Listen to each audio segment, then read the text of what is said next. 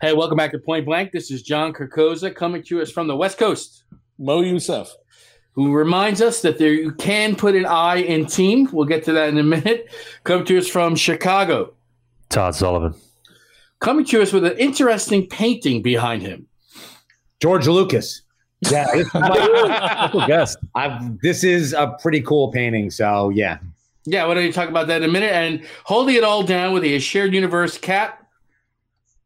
Ming Chen, what's up, everybody? What is up? What's up? Welcome, everybody. He forgot what he was wearing for a second, but that's okay. Uh, listen, actually, before we get started, um, Mo, I don't know how you do it. It's it's it's week in, it's week out, and it's it's almost it's almost as if you've got some sort of uh, uh, uh, I don't know portal to um, to otherworldly knowledge, but you called this a week ago. We, we were right here recording point blank, and we were talking about uh, how the coronavirus was impacting lots of people, and you made a predi- you made a prediction that um, and this is a pretty sad prediction, and it's pretty obscure. But we were, I guess, we were talking about the song "Stacy's Mom," and you said you predicted that Adam got it going on. Adam Schlesinger, you know, from Fountains of Wayne, you know, the, the singer song, he wrote the song. You, you, I guess you had heard maybe he had gotten coronavirus and he was going to pass away, and it actually just happened today. So uh, it's very disappointing, very sad.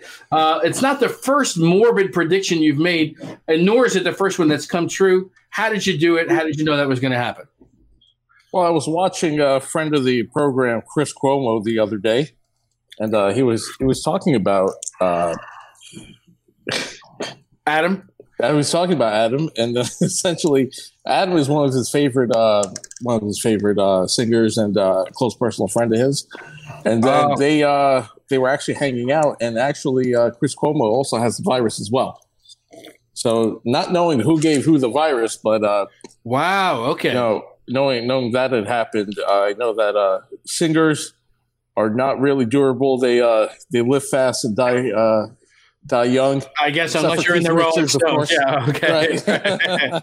Right. um, So, uh, yeah. All right. Well, listen, go right on you there, and and and you know we'll we'll pour one out for Stacy's mom, no doubt. not not those.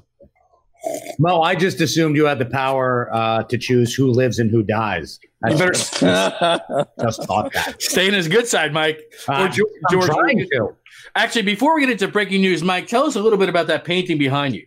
Painting behind me is uh, it. It hung in my wife's parents' house for the longest time, and when they both passed away, um, my the lovely Julia uh, laid claim to it because she was actually the model for the facial and the hands. It's a a, a Native American Right. woman, and um, it's actually pretty cool. So uh, when we finally moved back into Casa de Zapcic, um, that was the first thing that got hung up. It uh, That- is, is that the Indian family that her family killed to claim to that land? Well, they had to clear it with Mo, but Okay. yes, okay, okay, I okay. Well, it's good that you memorialized her like that. It's a very damn good. straight. Listen, that's pretty cool that um, that that your wife had modeled and posed for something that awesome. Um, my wife, the lovely Suzanne, had also posed for something that she was the model for when she was younger, and I'm going to produce it on next week's program. It is quite possibly the world's scariest doll. It's a porcelain doll. Uh, it's got uh, uh, in, in, in an inversion of the trope, it's got dead eyes like a shark's eyes, and uh, you were going to paint me like one of your French ladies, Johnny. yeah. um, but any event. one of your French dolls, Johnny. But uh, but let's get to breaking news. Okay, uh, obviously the top story still remains coronavirus. Uh, you know, the U.S. has overtaken um, uh, China and Italy as the number one country in the world in terms of most infected. Uh, we're seeing that that that yeah, exactly. We're number one, and we and we we're to get sick of winning. And um, and we see that the epicenter is, of course, New York, New York, New York City specifically. Um, uh, some of us work there. All of us uh, have traveled there for one reason or another. Have friends there, uh, and and coronavirus has gotten to the point now where almost everyone knows somebody or knows somebody who knows somebody who's affected. So uh, let's just do a quick sweep around. Uh, how's everybody doing? Checking in, and, and, and how's it going with Corona quarantine? Why don't we go ahead and start with you, Ming? Uh, I see you're over there in the shared universe 3.0. So, uh, so how's it going? Uh, things are going well over here. The uh, the home setup has been working well. I've been uh, venturing out very sparingly. Uh, grocery store. Um, had to stop and pick up a couple things at the, things at the studio when needed, but I didn't take my car there. I dug out my bike and I rode over. Wow, And, uh, nice. I I, uh, I I found out uh, just how out of shape I am now. so There's a slight slope going up, and Ming had to walk it up the hill. yeah, yeah. You, you don't notice that slope when you're driving. So uh, yeah. So hopefully um, hopefully uh, I get in better shape. Um, but uh, me and Mike uh, have launched a new thing where uh, you know we've noticed a lot of podcasters are soldiering on. They're going, they're live streaming just like we're doing now. And uh, you know, in the past, we've gotten a lot of requests for to be uh, a part of other people's podcasts, and we were able to take them. You know, maybe if we had time, which we didn't have a lot of, but now we have more time, and uh, we're offering any podcasters out there. If you want me and Mike on your podcast, we'll jump on. Um, it ain't free, but it's very, very low cost. You can go to ashareduniverse.com. Mike just found out and he wants his cut. What's going on? It's, Right. Man, Yeah, well, we got to keep the lights on somehow, so we, you know, we got we got to charge something, but it's very, very minimal for uh, you know a few We're- minutes of our time.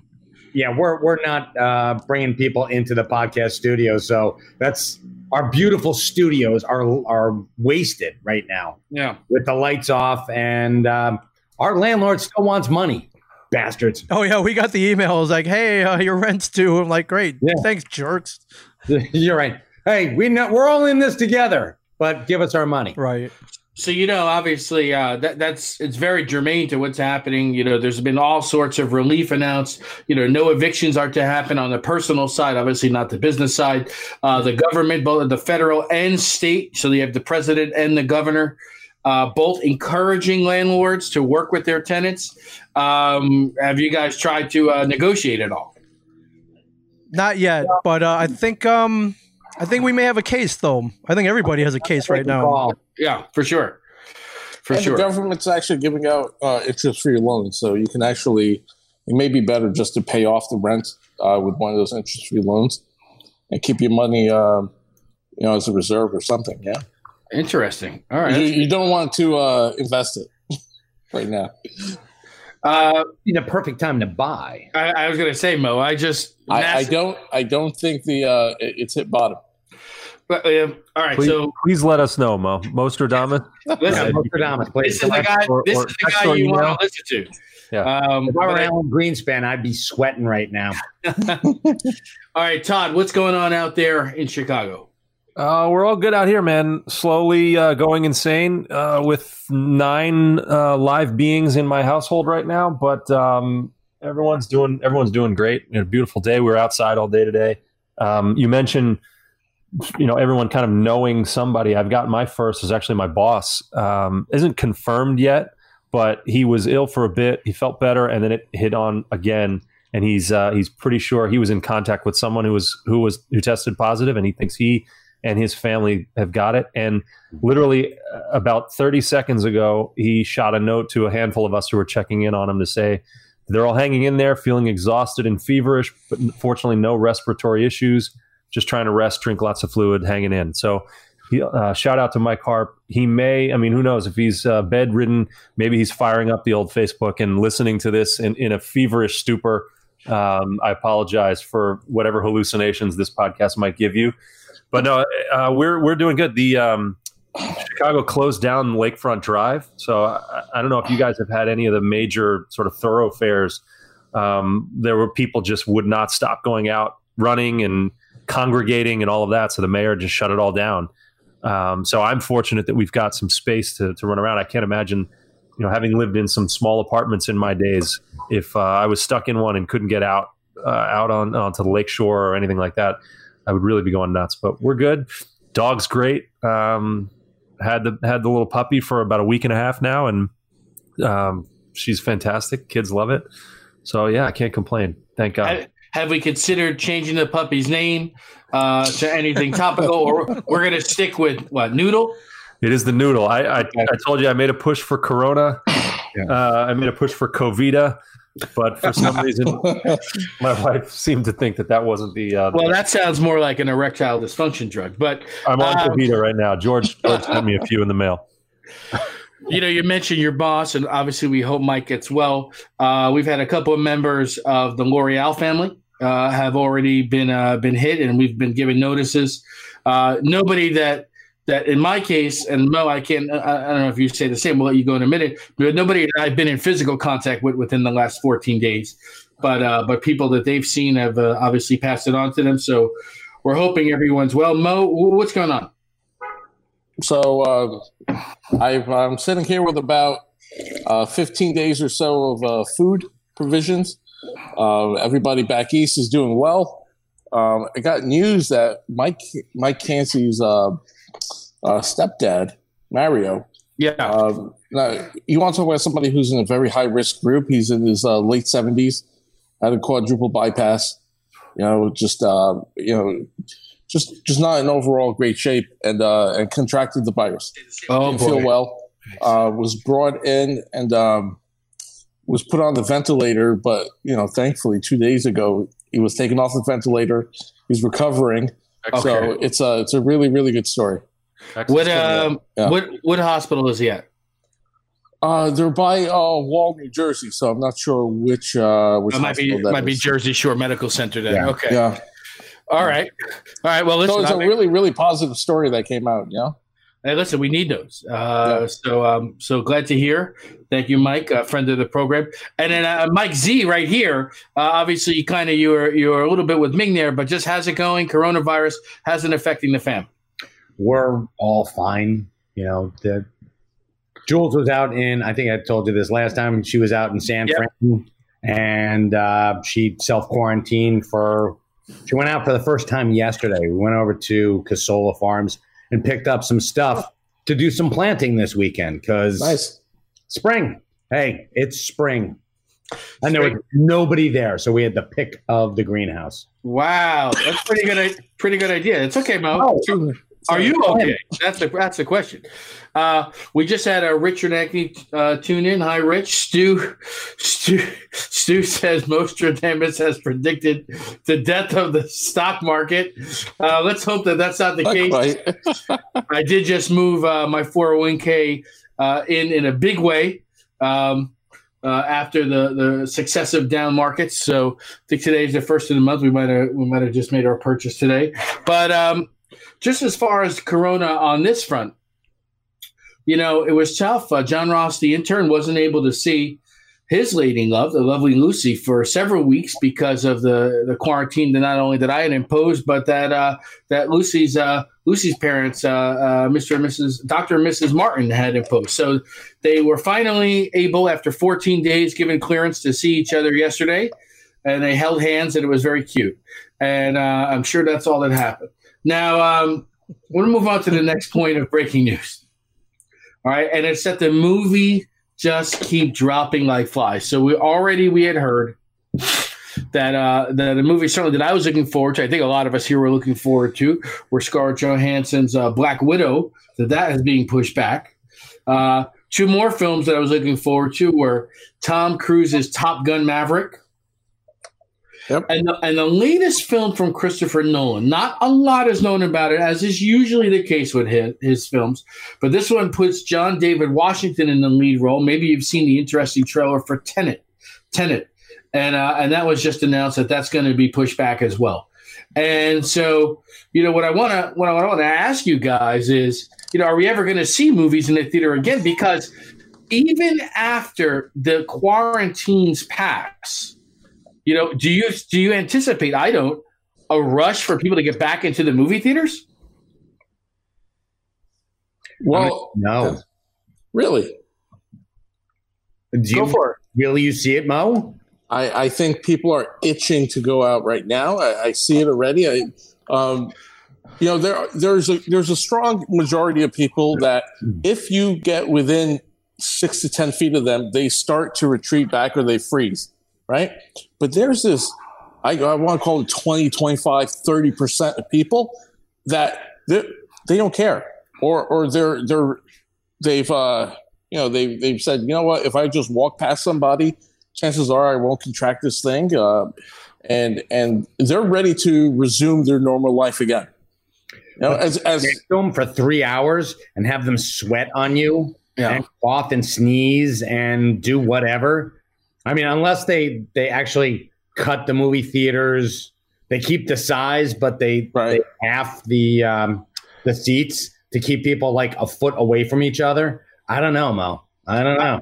I, I, I'm, I'm Mike. I think they'd have to go even further. I think they'd have to go one every three seats. It would have to Right. be one on, two off, one on, two off. Uh, you know, when these movie theaters do resume again.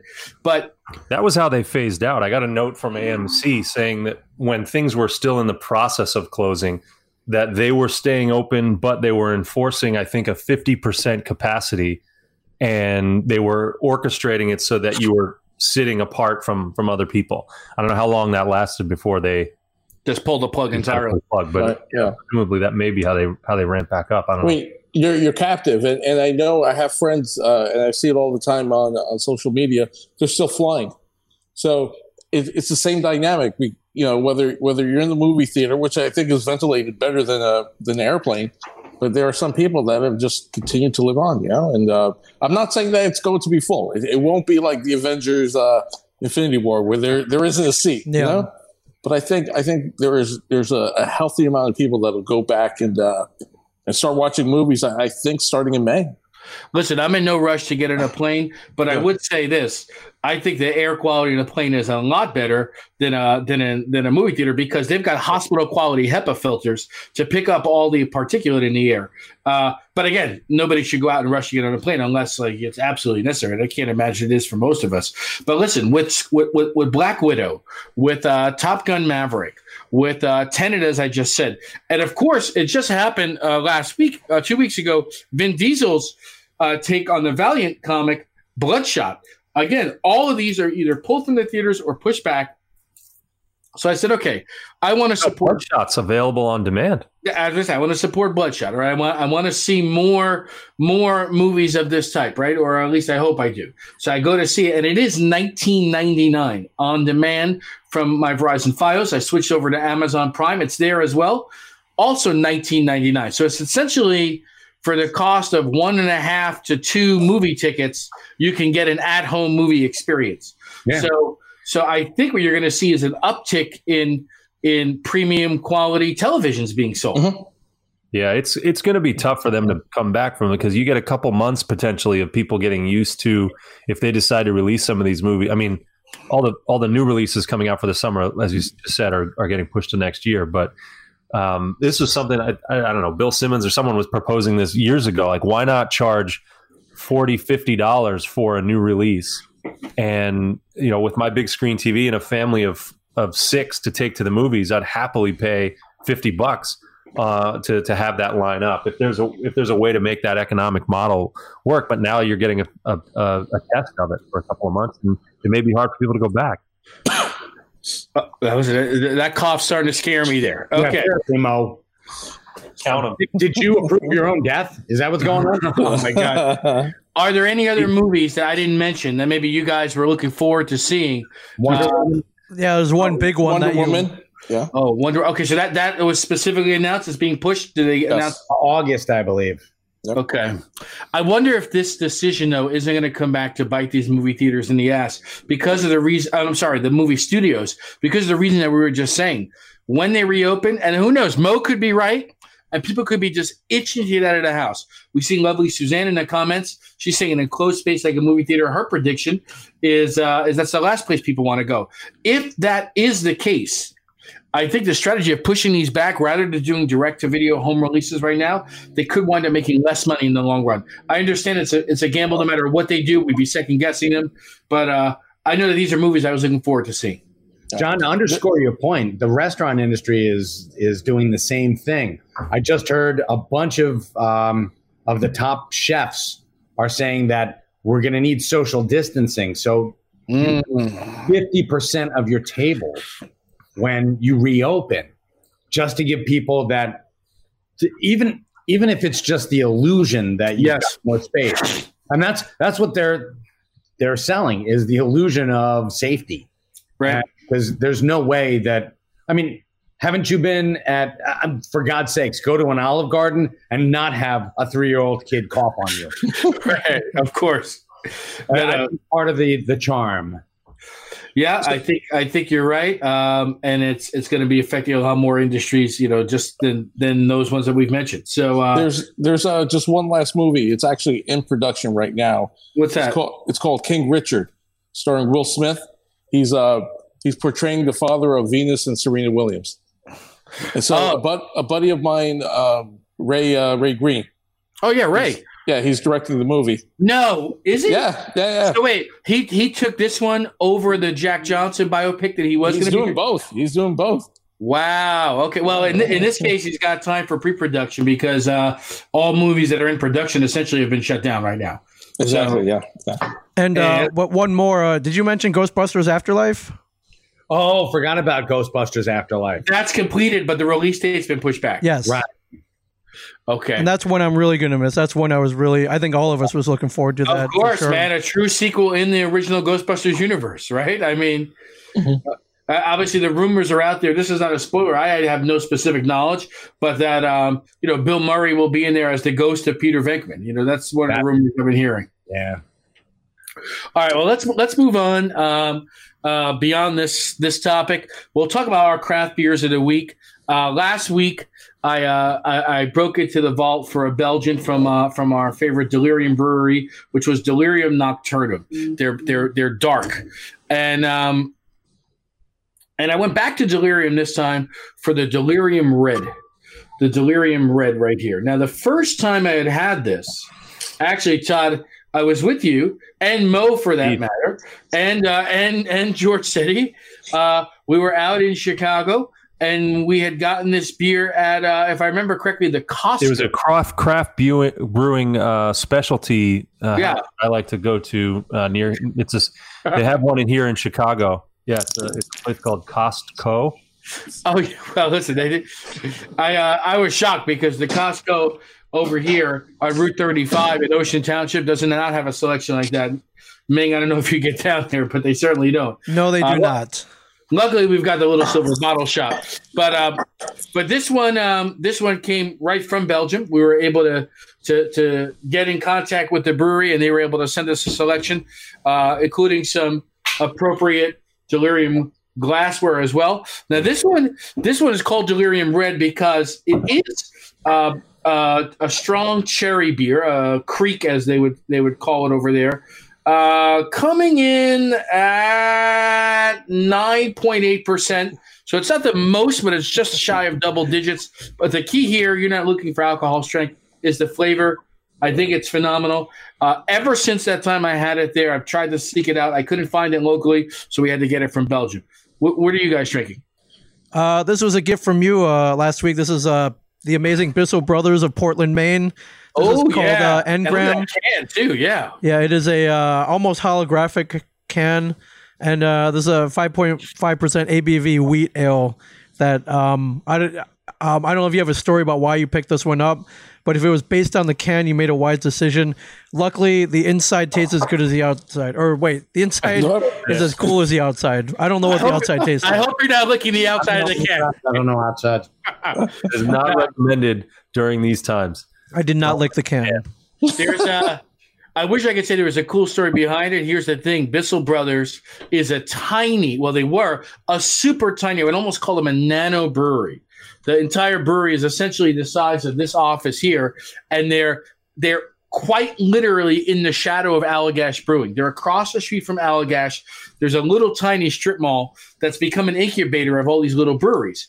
Um, they actually um, they actually were doing so well that they outgrew that space. Uh, they took a, a second unit in the strip mall, and then they were still too big, and then they moved out and got their own building. So they graduated out, and some other breweries came into that. Uh, Battery Steele is there, Foundation Brewing is there. So in this case, when I went last time, I said. I, I just need a case of everything that you guys have. So I left with about four or five cases, and that beer was certainly one of them. I'm glad you're enjoying it. Thank you very much. Todd, what are you having? Well, I started off with um, just as a warm up while I was making dinner, something uh, a little bit lighter. This is uh, something I picked up from uh, from Binny's, which is the big uh, Yep. booze warehouse here out in out in the Midwest. This is from Sour Note Brewery. It's a go- raspberry gose. Oh yeah. Oh, I keep that on. I always keep like a six or twelve pack of this on hand. It's a, it's just a nice, slightly fruity uh, sour ale brewed in, with coriander and sea salt with raspberry added. Sour note makes some really good uh, goses, and this one this one's delicious. So had that going. Uh, finished that up right as we started, and so I moved on to.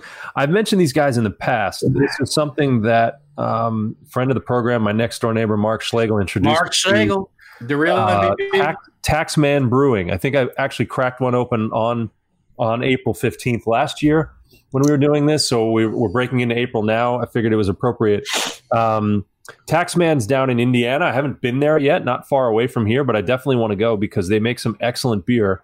This is a, uh, a a specialty one. So I got my. I sent you guys a picture. I got my Tavour crate today. where, where where did you say Taxman Brewing is? Where are they? Uh, they're in Indiana. okay. Uh, I, I don't know what town here. Uh, Bar Bargersville, Bargersville, Indiana. Obviously. So driving distance from here, wherever that is, we can get there by car. I'm sure. Careful, Mike. Um, so yeah, I got my Tavour crate, Tavour craft brewery brewery sort of selections that you you pick out. They write these incredible write ups, and you pick out your set of them, and they they mail it to you. I got a big box of beers, and Taxman was in there. So this is um, a Bel you know, on the Belgian front. We got a Belgian style quadruple. Um, and this is a Belgian style quadruple ale with with coffee and vanilla. This is called qualified coffee vanilla qualified. It's got a cool um, you know label on the front there. You got a little uh, Axel or what's his name uh, from Guns N' Roses. Slash. Yeah, there you go. Um, the write up on this one. So apparently the Have the another quad, the traditional Belgian quad that Taxman makes has won Great American Beer Festival twice. And then they infuse this one with coffee and vanilla, just uh, Madagascar vanilla whipped cream. Dial that up a notch, and um, it's yeah, it's fantastic. So it's it's it's creamy, um, nice little you know coffee note to it, but smooth, delicious. And uh, we're, we're clocking at what nine point five percent on this one. Okay, good. There you are. A Nice. uh, couple of things I want to mention there real quickly before we move on to our next segment. You mentioned Sour Note Brewing. That was the first beer you drank. I don't know if you recall this. Sour Note Brewing, my recollection, is Hammond, Indiana. Hammond, Indiana. So that's two Indiana beers you've drank there, if, I, if I'm right. And You're absolutely right. Yeah, it's true. I forgot. about we we we talked about our trip, our ill-fated trip to Cigar City Brewing's Hunahpu Day in Tampa last week. We won't belabor that, but I don't know if you recall. But the previous trip we went, which would have been 2018, Yep. uh, we actually uh, befriended. Uh, uh, you know, I got to know the the head brewer, the brewmaster over at Sour Note Brewing. It was a, a fellow named Oswald, Oswald White. I think Oswald White. Yep. And uh, you know, we were just talking about they really hit onto something uh, really great where they, they their their method of making sours has been super well received. They said, "Well, let's go all in on it. We're just going to become like a sour brewery." So obviously, that's why you're having a, you know a sour offering from them now. The other thing I'm going to mention in the shameless plug department, because you mentioned that you got these beers from Tavour, uh, I'd like to remind our, our our friends out there that are listening right now, the Point Blank fans, viewers, listeners, that uh, we'd certainly like to get Ross Brewing offerings on Tavour so they can be shipped all over the country. And uh, which we, we think is a great thing. We certainly want to share our creations with you guys. And uh, in, in order to do that, Tavour has a minimum requirement. Your beers need to have at least a 4.0 rating. That's 4.0 for life. 4.0 rating on um, on Untappd. So if you guys haven't had the opportunity to get on Untappd and review the three beers that Ross Brewing has out there right now, which of course, Mo, you know this after the Molywed game last week. Right. What, what three beers does Ross Brewing have out there in the marketplace right now? Uh, the Navesink, Navesink IPA, right? Um, Passaic Porter. Passaic Porter, number two. Is our wit out there? and then Shrewsbury Lager. Great. The Shrewsbury Lager. Nailed it. That's- Our wit. so, so if you can get out there, Yo, get most- on Untappd, give us Yeah. a nice review. Uh, if you feel the beer is worth it, please give us a four or higher, and that would be for the Navesink IPA, Shrewsbury Lager, and the Passaic Porter, and that way we can get on Tavour, and the guys like Todd out there in Clarendon Hills, Illinois, or Mo, who's got friends out there, or maybe these beers can help him make some new friends. Uh, we can get this beer shipped all over the country. But uh, but let's move on to a segment I like to call, or we all like to call, point blank picks. Point blank picks. Uh, I received tremendous positive feedback for a change on this segment last week because we were able to give people movies, TV shows, and books that they can uh, turn to during this time of quarantine and help them pass the time. Uh, a lot of people aren't commuting, and you really have to, especially if you're working from home. And, and this applies to all of us, I would say, with the exception of Ming, because Ming, whether it's uh, quarantine or not, he seems to be working 25 hours a day. but um, but we all have to be mindful. You know, don't fall into the trap. You're working from home, you're in front of your laptop, you're going to work even more than you ordinarily would. And now it's 9, 10, 11 o'clock at night. Um, so, so you know, certainly. Um, all we right, gave so point even in a lockdown quarantine. Oops, sorry. Oh, that's okay. nice. So, uh, what we're going to do here, point blank picks, point blank picks. We're going to go ahead and recommend something. Uh, again, it could be a TV show, could be a book, could be a movie, could be could be anything you want to to that you're going to recommend for people to uh, to go ahead and pick up. So, why don't we start with reverse last name alphabetical order? So, Mike Zapcic, you're up first, my friend. Why don't we hold on one second? I Well, Was that the fire alarm? Is this house burning down? What's going on? No, save the picture. Yeah, save the picture. While while we're waiting for that, we see that uh, our good friend CJ Cohen. He said he's uh, drinking in uh, Icarus Goose and Green, which is uh, uh, uh, also a sour. It's an imperial uh, Berliner Weisse style, and um, hopefully he's enjoying that with gooseberries. And now, what's this here? What Green Lantern trade paperback is this, Michael? It's volume one of the Geoff Johns Green Lantern. Um, his his epic story run. It starts with, um, it starts with Green Lantern Rebirth that brings Right. back Hal Jordan and the Green Lantern Corps to Yep. the universe. So it's um, twenty four ninety nine. You cannot beat that. And um, I we have it at the stash. You don't have to call me, but uh, 732 758 0508, and I'll send it out to you or go on, I don't know, one of your uh, digital things if you're one of those lamos. who No, don't do that. No, this is one that you want to have on the bookshelf. Call me. Yeah, this is beautiful. It's a gorgeous thing. Uh, it's gorgeous uh, artwork by Ethan Van Sciver. Yep. Um, just this, it's a joy to behold, and it does look fantastic on your bookshelf. And That's based on the. Uh, it's based on the Ryan Reynolds movie. Absolutely Not not. quite. Oh my god, no. So, Mike, so Mike, good. This Mike. is actually well done. correct me if I'm wrong here, okay? So uh, here's a spoiler alert for a 26 year old comic, but in 1994's Zero Hour, um, they uh, that was the culmination of a storyline where they took Hal Jordan, our beloved uh, Green Lantern, and they turned him evil, and he became the the entity known as Parallax, and he essentially destroyed the entire universe and the entire time stream, and they had to rebuild the Earth from ground zero all the way back up, and so. Um, then uh, then they, they took some steps to try to redeem him. You know, he gave his life during the uh, the, the final night, Yep. and then uh, to defeat the Sun Eater, and then uh, then they actually they turned him into the Spectre for a while, right? He took Jim Corrigan's place, Yeah, Jim Corrigan. and but it took. I mean, I, I think is that Green Lantern Rebirth right there? Is that was that like 2010, 2012? When was that? That was uh, 20. Hold on, I'm looking it up. Uh, it was probably going to be 2010. 2000. Oh, wait a minute. 2005. Oh, really? Is it is it that long? Okay, all right. So still, but they took about about I don't know 10, 12 years before they brought him back as Green Lantern It was Re- 1992 or three when they made him into 2003. No, 1993 or four, somewhere in there where they made him into Right. Parallax. Uh, It was it was so it was and now we're getting real deep guys and I'm sure uh, uh, I'm sure her, the rest of the guys appreciate this. It was 93 where they made him turn evil and kill the rest of the Corps Right. and then and then 94 during 0 hour he took that identity of of uh, of parallax. And um but in any event, uh, they brought him back uh, you know, he's the same old hero that we knew.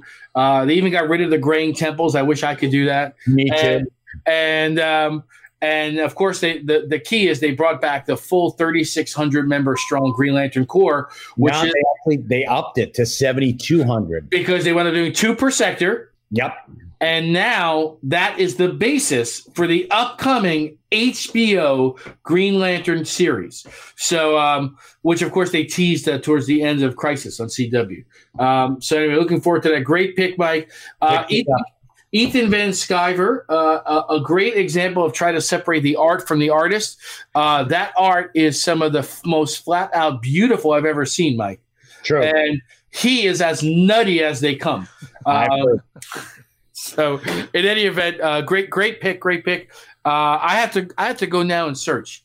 I think that's something we picked up post Sandy's. I think we have that here, but I'm going to double check. Great call, Todd. What's your point blank pick?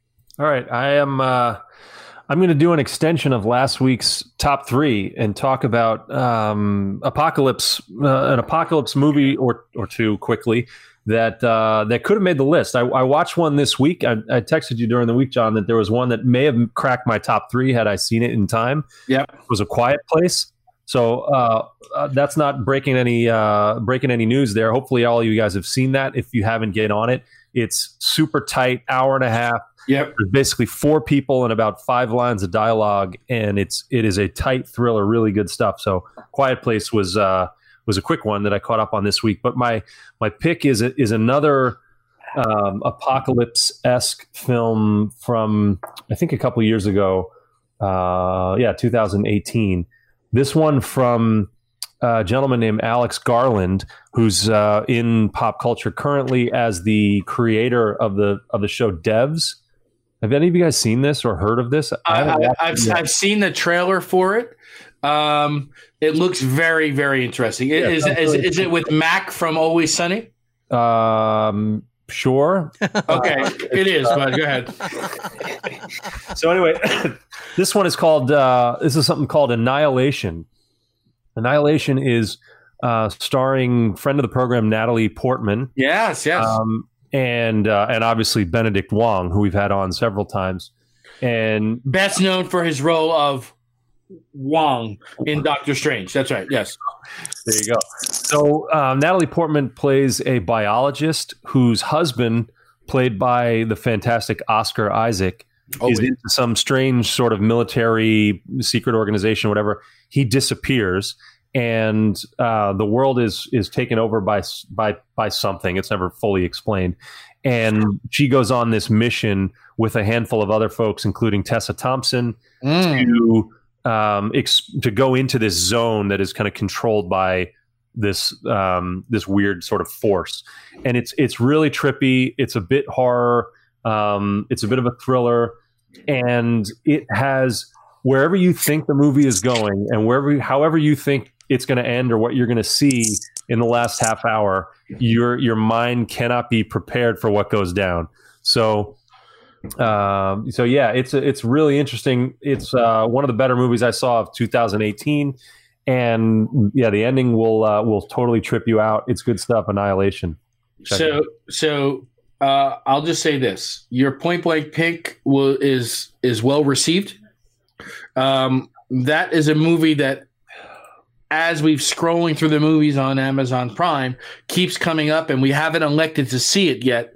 Um, primarily because I just didn't know that much about it, other than the cast that you had mentioned, of course. It's a And the- killer cast. So, so the fact that you're seeing it and and recommending it as your pick, rest assured, at this time next week, I'll be telling you what I thought of it as well. Ming, let's flip it out to you. Your point blank pick, my friend. All right, so I uh, I received a package on the doorstep today, and uh, inside Why'd you open it? Uh, because Mike, I wouldn't have opened it except inside, Mike, uh, were a bunch of brownie battered yeah. stuffed Oh, chocolate chip what? cookies. Uh, they're courtesy of the New Jersey based Root 9 Baking Company.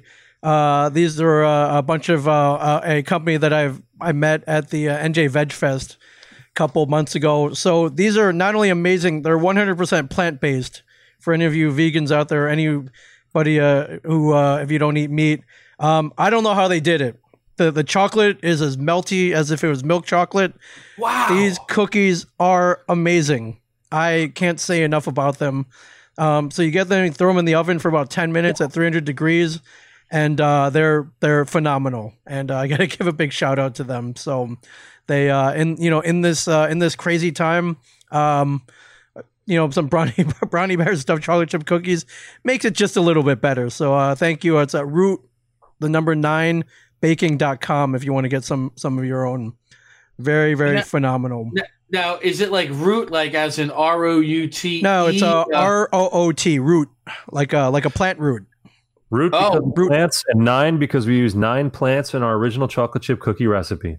Okay, so I thought that maybe they were in Manalapan or something. No, okay. yeah, but uh, yeah, root nine root as in a tree root. Root nine baking company. Thank you very much Hmm. for the cookies. So, Ming, great point blank pick. I have Yeah. to tell you, uh, I actually cheated on this one. Uh-oh. When you made your post earlier today, Okay. I already went on their site and ordered that for myself. Wow. Okay. So, so That's I great. got I got to jump on your point blank pick. Now, Mo, I want you to do your point blank pick, but before you do, Yeah. what's with the I in team? What's going on here on your shirt? I think this shirt's about Yeah. 20 years old. Yeah. And so, and so No. I just, Older. may- maybe, yeah, probably older. And so I was just tired of hearing the phrase, hey, there's no I in team. Well, I put an I in team, damn it. How often were you So hearing tell that? me- Just all the time. You know, there's as much as much as I hear social distancing now. So it was quite a bit. There, there was a time that Mo was making things more about more about him. He actually said, "He goes, listen, there may not be an I in team, but there's definitely But an, there is one. an ME." All right. Anyway, go ahead. What's your point blank pick, Mo?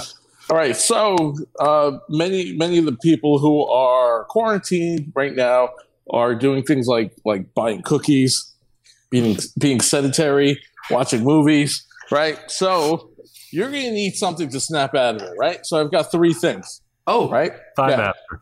So first one you could do now is hydroxycut black, right?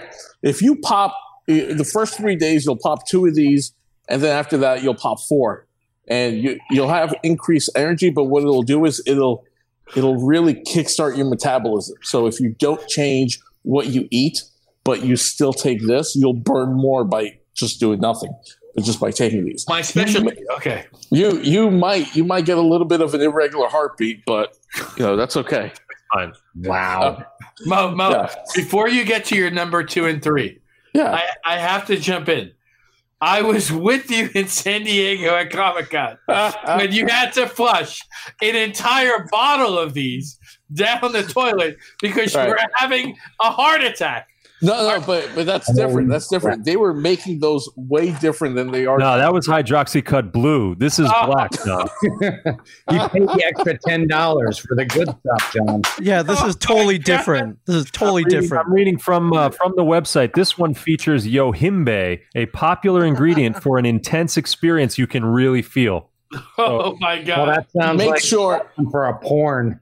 yeah, exactly. make sure to take it before nine a.m. because what will happen is you won't start getting tired tired till at least eight, nine, ten o'clock. So the later you take it, the uh, the tougher will be to sleep. Oh, anyway, for those of you for those of you who don't quite stay in, or for those of you who go out for like a jog uh, early in the morning before it becomes crowded, or post uh, coronavirus apocalypse, I would recommend uh, Amino X. This stuff after a long, long day when you're when you're mentally drained, when physically you just don't have it anymore. Eight ounces of this, uh, just a scoop of this stuff with eight ounces will give you energy like the Hulk. you just it's just absolutely insane. I've used it and it's improved every workout I've had. So I highly, highly recommend uh, Amino X. I, Uh, wait, be- before before you get to number three, Yeah. and before we um, permanently damage any of the point blank friends, fans, viewers, and listeners, Right. um, are any of these contraindicated? Are you not supposed to be mixing them? Perhaps I wouldn't take the hydroxy cut with the Amino X. There, there would be no reason. you wouldn't, but you are. But you You are. just you just said that. Well, You did. You got to be a true professional to be able to go that far. listen. Yeah, exactly. Exactly. Or if saying I if- took if you've got- off the market for exploding your heart. Point Blank. I don't know if I'd endorse this. So yeah, the uh, Point Blank podcast not officially recommending or endorsing anything being spoken about right now. Uh, please do so at your own. At your if your if your weight loss goal is greater than thirty pounds, or It- it greater is. than yeah, if, it, if it's greater than uh, ten percent of your weight, per limb. Yeah. Yeah. right, right, yeah. Okay, ahead. So here's the last thing, right? This is this is now you've got you've got a workout regimen going, right? And you want to see results. You got you want this is more so if we had the entire spring to work out and then you needed like an extra push to get another five to ten pounds of muscle and really, really uh, show it off during the summer. It's uh planting uh platinum cre- uh, creatine. Plantain. Uh, sorry. Now, now this stuff. Wait. This is the one where I actually would recommend that you go and uh, and talk to your doctor about before you start taking this because it will have an adverse effect on your uh, your liver. Um, but other than that, it's great. but I've used it before. I've been I've been okay to use this now, and it works. You're gonna you're gonna add 20, 30 pounds uh, on your on your bench press in in a week or two. Now, now, In a week, Nick Franco's saying he got his bench press up to 85 pounds in less than a year. No, I'm kidding. Of course, Nick's, I think, obviously addressing weight loss, which is also very, very impressive. Um, Yeah, but don't take don't take the creatine unless you're at the weight where you definitely want to be at because it will add it, it will add some weight based on um, you know muscle mass. Mike, uh, Wow. Stu, Stu Greenberg wants to know if Mo is taking Miraclo. The, Yeah, uh, Miraclo. Miraclo. yeah, there you go. You're taking Miraclo or just straight up speed, Mo. I'm not sure what it is. Wait, that's his fourth But recommendation. yeah. right. yeah. And get hooked on meth, people, because that'll keep you running too.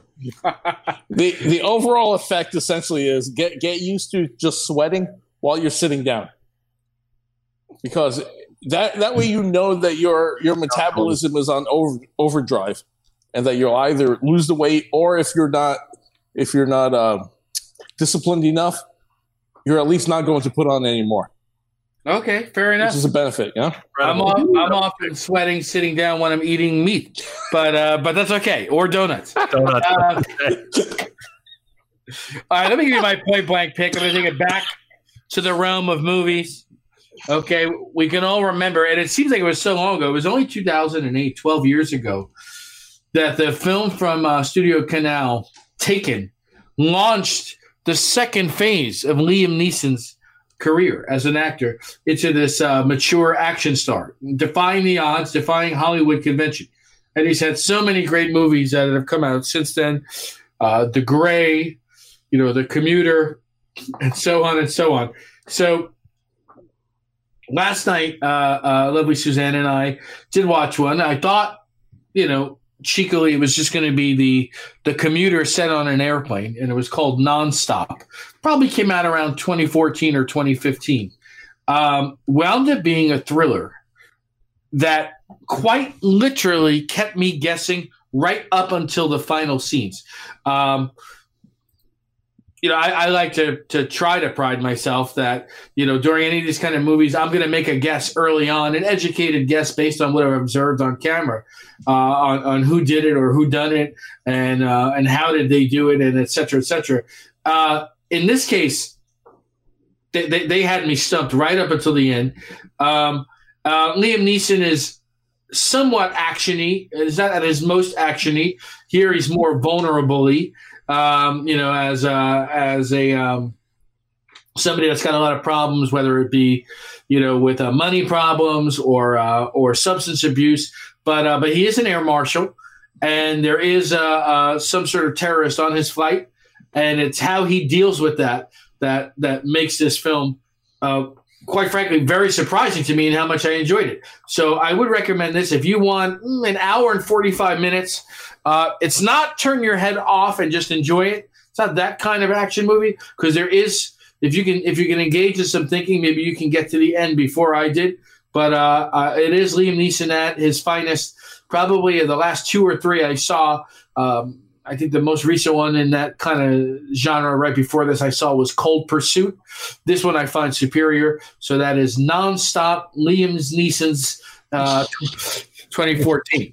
Can I just- Um, do you, do you know where it's streaming? I uh apropos of nothing a, a couple on Monday Monday morning I woke up and I texted my wife and my wife's best friend who lives out in San Francisco uh Allison Howard hopefully she's listening tonight the She fact that I, during the during the night I had you know how you have like snippets of dreams I had one where Allison my wife's best friend texted me out of nowhere all caps oh my god what the fuck is up with Liam Neeson Taken is not child appropriate what?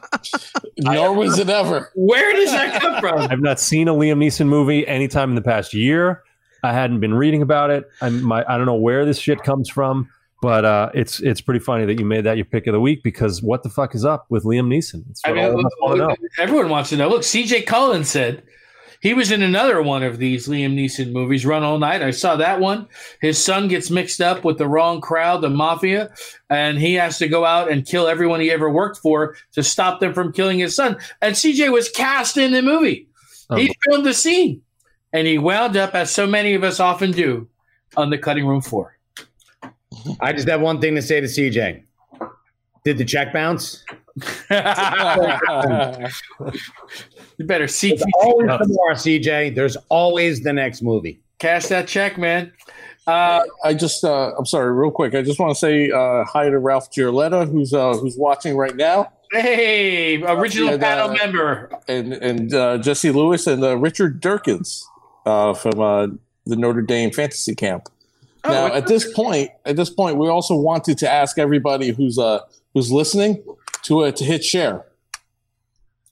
Sounds good. Let's do it. All right. Go So ahead. at the uh, at the count of of, three, When just hit the share button. when is the Notre Dame fantasy camp, and are what is the the percentage level of risk you feel as to whether or not that's going to go down this year?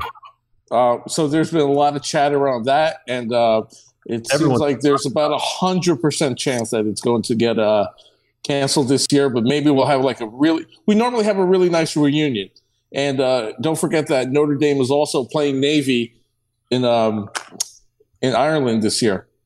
So uh, you know, if, if there's no camp, there's uh, there's that. You know. Well, now Mo, you know you've done this Notre Dame fantasy camp, and um, and you've done that with, with two a days and grinding yourself out. I'm in that picture. Yeah, d- during you've done this during Ramadan. Oh yeah, Mhm. With the- he's got the aminos going. He's got the the hydroxy cut going. I just you uh, can eat, drink, There's, uh, you're out there killing yourself. Now, Mo, you know you've done this Notre Dame fantasy camp. Whoa, what's going on here? Um, and you've done that. yeah. Yeah, sure. So, Mo, maybe you're actually relieved in a sense that this isn't happening. What if it would have lined up with Ramadan again? Well, listen. Speaking of Ramadan, well, well, first, first on that point, yes, I am relieved because I wasn't planning on going this year. I have some other stuff that's going on, um, but uh, I'm a definite. I'm a lock for uh, next year. Uh, but speaking about Ramadan, A big lock. uh, why why couldn't this Corona thing happen during the month of Ramadan? You know, it would have been perfect for me just to sit around and fast all day and do nothing. But now uh, we're going to come out of this, and I'm going to go right into Ramadan. Wow. All right. But then it, look at the Well, bright it's side. a, it's a it's a it's a diet, right? Yeah, but look at the bright side. Had it been Ramadan, you couldn't be having your hydroxy cut black. So it all works out. Yeah, I'll give you. I'll, I'll tell you another thing. We're, we're probably not coming out of this uh, uh, by by late April. So You, you, you may still get your wish. that's that's true. That's true. But anyway, Ralph, thank you for tuning in. Thank you for the rest of the guys for tuning in as well. Um, Hey, speaking of John, real quick. Speaking of, um, you know, just a couple of coronavirus related things I meant to mention at the beginning. Oh. Forgot to. Um, just real quick, two things I got. So I got a, a weekly subscription to the Week, which is a fantastic roundup of you know everything going on Yeah. in, uh, over the course of the week uh, from around the world. There's a running segment called Only in America, which has two little blurbs of things that could happen in America. And uh, I'd love to just read those really quick to you. The first is the Hobby Lobby chain of craft stores. love this. Wherever you're going, I already love it. Go ahead. Yeah. The Hobby Lobby chain of craft stores is staying open during the pandemic after the CEO's wife received a message from God. In a letter to employees, CEO David Green explained that while the coronavirus pandemic is certainly concerning, God informed his wife Barbara last week that he will specifically, he capital, will specifically protect Hobby Lobby and its employees and groom us to be better than we could have ever thought possible. So Oh, wow. so yeah, feel free to to stop in and get all your craft uh, needs uh, at Hobby Lobby. They're gonna they're gonna stay open. They're all protected. Uh, it doesn't say anything about the people going in the store, the the the, the shoppers, but Michael's please closed. Joann's Fabrics, fabrics closed. out of there. But Hobby Lobby's open. Hobby Lobby's open. Okay, the other one is Good for them. the other What's one that, is what's that, Mike? I said it's because God doesn't like Joann's fabrics. No, obviously not. She did something. She's probably a lesbian. She pissed him off. Yeah. uh, so the other one is a a Portland, Oregon uh, strip club forced to close its doors during the pandemic. No, already a problem. has reinvented itself as Boober Eats, whose scantily clad dancers deliver takeout food to lonely customers. Damn. Holden, owner of the Lucky Devil Lounge, says customers are giddy when one of their 25 strippers comes to their door. Sometimes, he says, it's people that are just really stoned. So there you go, Boober Eats. And yeah, where they don't they don't come in and hang out with you. It's Well, you know, for for there, you can work your own champagne room for a fee. I'm sure. you said they're in Portland, Oregon. Portland, Oregon, yeah. Does their delivery circle include Los Angeles? That's what we need to know for Mo. We'll see if we can work something out, Mo. All right, let's move on to our next segment, Ming. And I believe that we're going to be talking about our top three. Top three this week. Top three are top three TV shows that were adapted from movies. Now, we, as we often do, got a variety of responses here from the Point Blank friends, fans, viewers, and listeners. Um, sometimes it was just TV shows maybe inspired by a movie. Sometimes it was uh, the complete opposite. It was a TV show that, in fact, inspired a movie, and they had it completely backwards. But as we often say, the only rule in top three is there are no rules. So uh, this is really meant to be a jumping off point. So we are going to reveal you, the point blank, friends, fans, viewers, and listeners, what your top three were. But first, we're going to hear from our esteemed panel. Ming Chen, TV's Ming Chen, Yes. I'd love to know what are your top three TV shows adapted from movies? All right. I think before we go into this, uh, Mike had a question. Yeah, let's do the About parameters. I The love your parameters. little introduction there, but uh, we're doing all of them. Like the Mandalorian counts. Oh, it, it better count. Okay, All right. that's all I wanted to know. Uh, Hogan's Heroes counts from 17. Stalag 17. So I Dream of Jeannie counts from the brass bottle. Okay, well, you got me there. I, I was, I two out of three ain't bad, as Meatloaf said. I'm not sure what's going on on that one, but um, but Mike, you you can get get to that on your turn. Um, Just wanted to. Yeah, for sure, man. All right, man, go ahead. You go first, buddy. So Mike wanted clarification. We got it. So uh, and and uh, you know, spoiler alert: Mandalorian is definitely one of them. Uh, who doesn't want to see uh, more Mandalorians? Uh, Boba Fett, one of the most uh, popular characters in the Star Wars universe, and uh, now we get to see more of his tribe. I don't think anybody will argue. Uh, universally loved, Yeah. The Mandalorian, and um, yeah, I think that definitely fits in the parameters. Uh, uh, Mandalorian started in a movie, the, the the race or the the creed or the religion or whatever you want to call it. this is the way. This is the way, and they expand into a, an amazing TV series. Uh, no argument there. Uh, number two, uh, Highlander, the, uh, the Oh, TV show. Mm, good call. Good call. Uh, the the Christopher Lambert Highlander from 1986, one of my top five movies of all time. Unfortunately, the two movies that came afterward, not so good. Not so uh, good. in, in fact, two of the worst movies I've ever seen in my life, which is disappointing. But so when I heard they were doing a TV series, like, come on, like now you're gonna ruin it even farther. But the mythology and the the world that they built definitely deserved uh you know something something like a, a, a drawn a longer longer form tv series and uh adrian paul as uh duncan macleod uh Yep. was was fantastic and uh i think that that definitely uh did it justice and then uh number three i give it up for westworld um I, Wow. I, I can't uh admit i have never seen the original was it yul brynner who was in the It original was, it was, yep. never seen the original but you know now i want to just for you know historical Michael purposes Crichton's directorial debut, right? That's right. Strangely enough, from a, a, a script he never had as a book. Yep. Yeah, but what they've uh, managed to do with that series uh, turned into uh, three series, three seasons of riveting TV is uh, nothing short of amazing. So anytime you can surpass the movie, the source material, you've done a great job. First of all, great call, Ming. Uh, Westworld, based not only on that film Westworld, also elements taken from its sequel, another movie, Future World, uh, which was was mostly derided, but they did take some elements for the series. That season one of Westworld is as close to note perfect television as has ever been made and may ever be made. Uh, season two was still very, very good. Uh, just watched the season three premiere. I'm going to catch up on episodes two and three when the program is over tonight. Um, Can I shout out a, a minor point blank pick for the soundtrack to season one? oh yeah, It's all the it's all the piano. yeah. The player Cover. piano, the player piano. I'm gonna throw that on in the When, background. when, it, when it was doing Black Hole Sun, Oh, yeah, that great. yeah, Fantastic. yeah. Great call, great, great picks, Ming. Uh, I don't think that's the last you're going to hear for some of those movies. Michael, Yes. let's turn to you, buddy. Your top three TV shows adapted for movies. I have five honorable mentions. Wow. oh, Zip through them. Go ahead, Mo. Um, mainly because it had nothing to do with um, the movie, but Friday the 13th, the series. Yeah. That was awesome. It was, and that was more of a, the anthology type series, and and they were very popular at the time. Yes. Uh, Freddy's Nightmares. That's two. Oh, Okay. okay. I see a theme here. Yes. Well, number three, The Ghost and Mrs. Muir.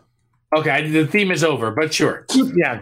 Well, they're ghosts. Uh, two things, two reasons. Hope Lange, Mm. Charles Nelson Reilly. First thing I ever saw him in. Um, Star Wars: The Clone Wars Yeah, and The Odd Couple. that's an honorable mention for you. That's an honorable mention because there were so many really good uh, things that I had to do. So my top three are The Mandalorian. Mm-hmm.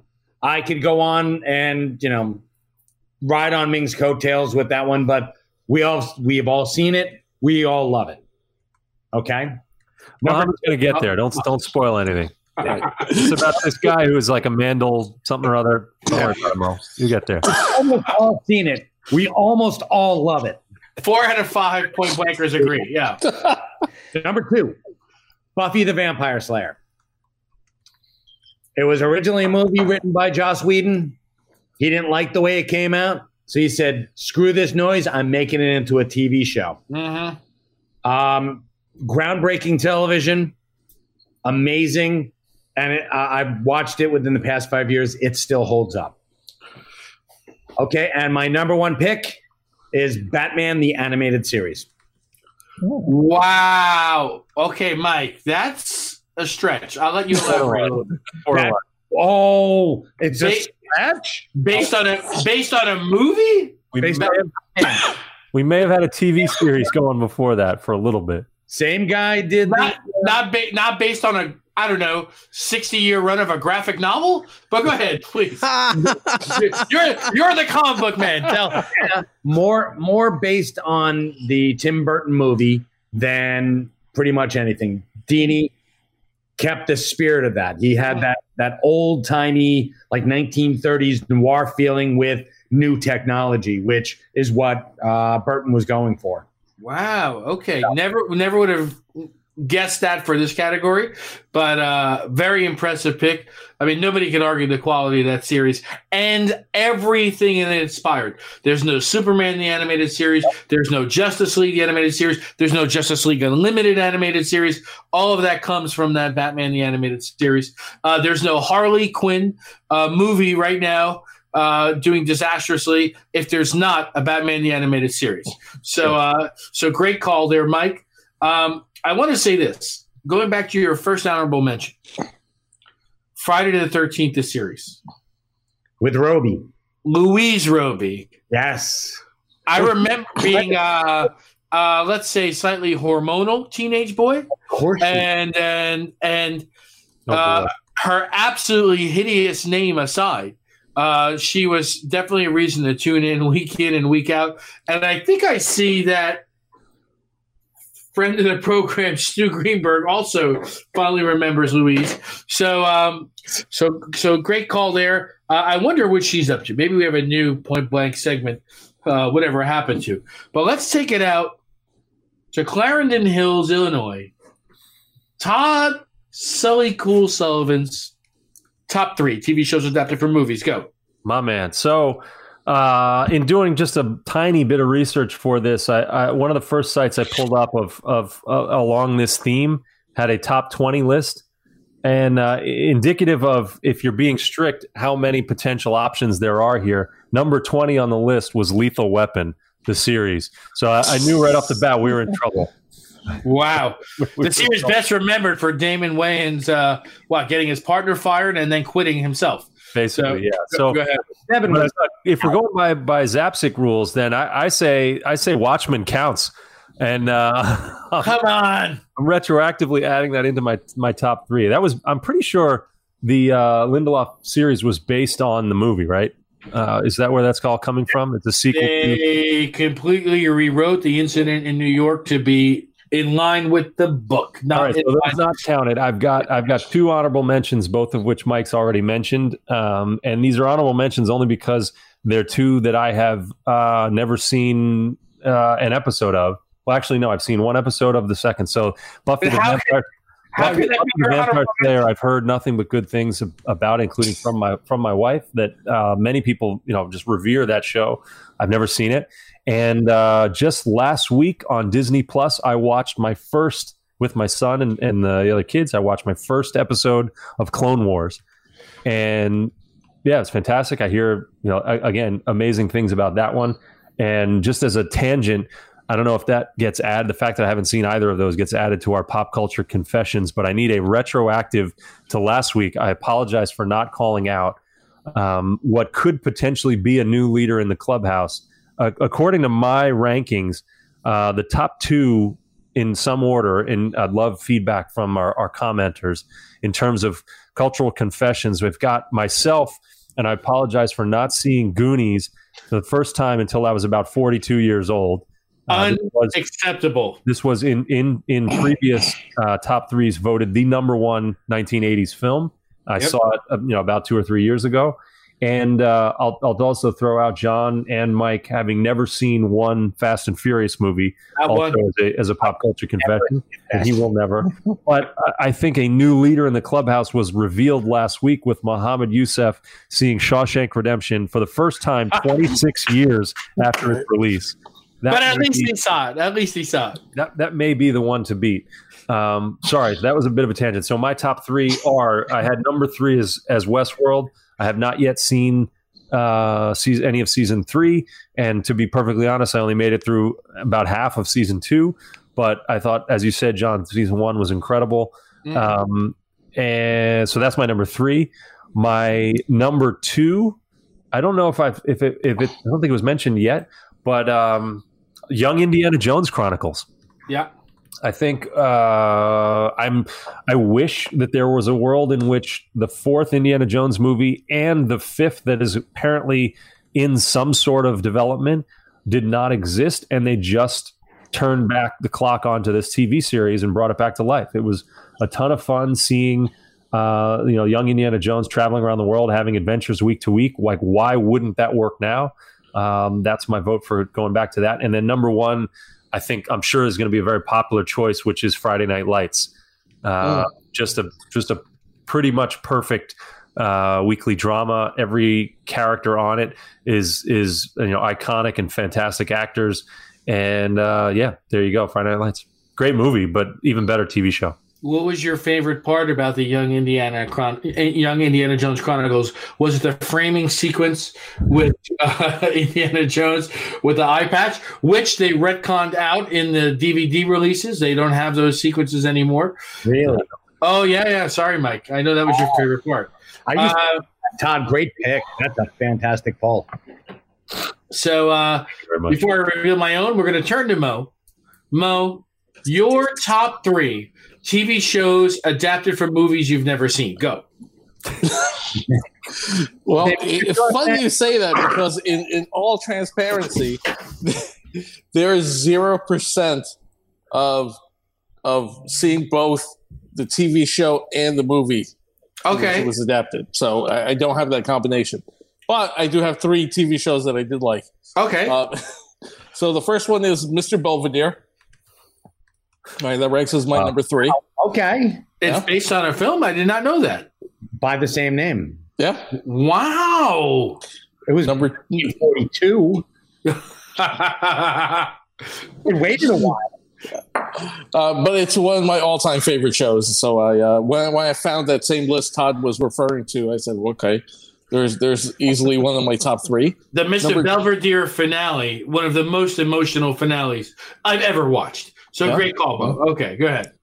Uh, number two, The Odd Couple, What's better? show I grew up with. Yeah, and number one, I'm right there with uh, Ming, Westworld. Wow. Yeah, Mo, you're watching Westworld. yeah, absolutely. No, not watching it. Just thinks it's no, no, no. I've seen it. Man. I like those It's- two words. uh, Put together. you know, if if given the choice, you know, I would I would hold off and not go to camp for five years, save up money, and go to Westworld instead of the uh, football camp. Mo. Did you know that half those guys on there are are actually androids? I did know that. Yes, but I found out tonight that there is a season two and three. I did not know that. I'm kidding. Wow. All right. I'm gonna uh, listen. Great, great picks, Mo. I'm very impressed. I'm gonna give my own. Um, I had um, I had a lot to distill down here. Um, I mean, you guys mentioned some of my favorite shows, The Odd Couple uh, and Westworld. They didn't make the cut for me. They didn't even make the honorable mentions. Here are my honorable mentions. I have three. Young Indiana Jones Chronicles. Todd, you weren't the only one watching that. I really, really enjoyed it. Wished uh, it could have kept going. I, I'm with you right there. Number two on honorable mentions. The Mandalorian. The only reason I didn't put it in my top three is it's only been the one season, so I didn't. I didn't feel it justified a top three spot just yet. I'm sure when all is said and done, it's going to be there. I mean, season one was amazing, and we already know some of the things they're pulling uh, into season two. Uh, we talked about it last week. Rosario Dawson as Ahsoka Tano. Uh, we're going to see more of the dark saber. Uh, it's going to get crazy. So anyway, uh, there. And then the other honorable mention for me was a show I watched as a kid. It was only one one season long, but I really enjoyed Blue Thunder. Okay, Blue Thunder about this uh, super powered helicopter That's a deep cut. uh, Terrible. uh, based on the movie with Roy Scheider. And uh, and they and they took this helicopter into the LAPD, and uh, they were able to solve all, all sorts of uh, crimes and mysteries with the uh, the tactical advantages. Uh, looking back, uh, almost almost all scenes of the helicopter, the titular Blue Thunder, flying during the show were just actually literally ripped right from the movie. They just reused the footage to save money. But in any event, it was a show I watched as a kid. I really, really enjoyed it. So now I'm going to get to my actual top three. Um, I, I, I, I try to shoot for top threes that I think are genuinely correct from my point of view. Uh, I, I award myself bonus points if they're films or shows or whatever the topic is that none of the other point blankers have selected. In this case, I was not able to be successful there because two of them you guys did say. My number three pick is Highlander the series. Thank you, Ming. Adrian Paul's, Duncan MacLeod. We had the uh, the inimitable Christopher Lambert in the premiere, the pilot, uh, where he kind of passed the torch to his cousin, heretofore unmentioned cousin, Duncan MacLeod. Even with the annoyingness that was the character Richie through all of its seasons, and Richie, of course, becoming an immortal himself, this was an amazing program. Uh, the the mythology they were able to craft, the uh, the the the excuse me, George, I'm going to use this word in a way that you don't intend, but the connectivity between the between the films and the show, and between the show itself over spanning seasons, uh, and then of course it culminated in the final uh, episode of the series, if you like to think of it that way, which is also the final movie in the film series, the first film that would have had both Duncan MacLeod and Connor MacLeod, which was Highlander Endgame. So uh, I really, really like that. That's my number three. My number two, Star Wars: The Clone Wars. Uh, I think, Mike, that was one of your honorable mentions, and uh, and uh, it may have been one of Todd's as well. Uh, for me, you know, after Disney bought Lucasfilm and they said, okay, all this other stuff in the EU is not canon anymore, but the Clone Wars still counts because Lucasfilm is behind it. George Lucas gives his blessing and inspiration. Dave Filoni, who is of course uh, works with Jon Favreau on The Mandalorian. The Clone Wars is just unbelievable. The uh, they created a character from scratch. The first episode of Clone Wars, we all hated her. Who's this pesky little kid sidekick, Ahsoka Tano? She's now one of probably the one of the two or three most revered characters in the entire franchise. Mo, hang in there, buddy. And um, and so obviously the final season, season seven now, which is overlapping with um, um, uh, the final movie, you know, Revenge of the Sith. So we're getting to see Anakin's turn to the dark side all over again, and it's heartbreaking. And because they're not trying to fit it all into a two-hour movie and try to hit all these plot points, like oh, and don't forget, let's wipe C-3PO's memory. Uh, they're able to expand on it and give it the treatment it's always deserved. So anyway, Clone Wars is my number two. My number one, I can take pride. It's a film that none of you have said. I'm sorry, it's a TV series none of you have said. I think it's the third best iteration in the entire franchise, which includes one, two, three, four, five, six films. This is Terminator, the Sarah Connor Chronicles. Wow. This is a series that was definitely canceled before its time. You've got Game of Thrones, Lena Headey. Of course, had the series gone on, we wouldn't have had her in Game of Thrones, so I guess it all worked out. Uh, but but this series was great. It is a direct sequel to Terminator 2 Judgment Day. It's as if I'm sorry, Terminator, yeah, it's as if Terminator 3, you know, never happens. And uh, it's a direct sequel to that movie. They jump from the time span of that movie, which was 92, they do a time jump. Sarah Connor and John Connor into the early 2000s, which was concurrent when this was taking place. And um, they they they incorporated concepts from so many of the movies and concepts that would then later be expanded on in the future movies, although not as well. Great, great series. It had so much hype. We were all looking forward to season two, but because it was so expensive to me, Fox Television had to wind up canceling the series. We never got to see the season two. That's my number one. But you guys don't care about that. You want to hear what you, the point blank friends, fans, viewers, and listeners came up with. So I'm going to tell you that we were able to get, in a relatively short span, 562 votes. Not too shabby. Not too shabby. Um, before we get to the top three, we're going to count down uh, even from 10. Okay. Uh, you know what? I feel bad because the lovely Suzanne picked this one. So I'll give you the number 11. It was the TV series Parenthood. Parenthood came in with 17 votes. Uh, Parenthood, uh, and I'm sure that all the people that voted for that, as well as the lovely Suzanne, were talking about the more recent one because Parenthood actually, the movie inspired two series. One came out in the 90s, immediately after the movie, and it starred David Arquette, a pre Scream David Arquette. Uh, that lasted one season and was canceled. That's not the one that people are referring to. So, anyway, that's. Again? The, David Arquette, the wrestler? Uh, sure. All right, here we go. Coming in at David coming in at, coming in at uh, at in tenth place, tie. We have a tie.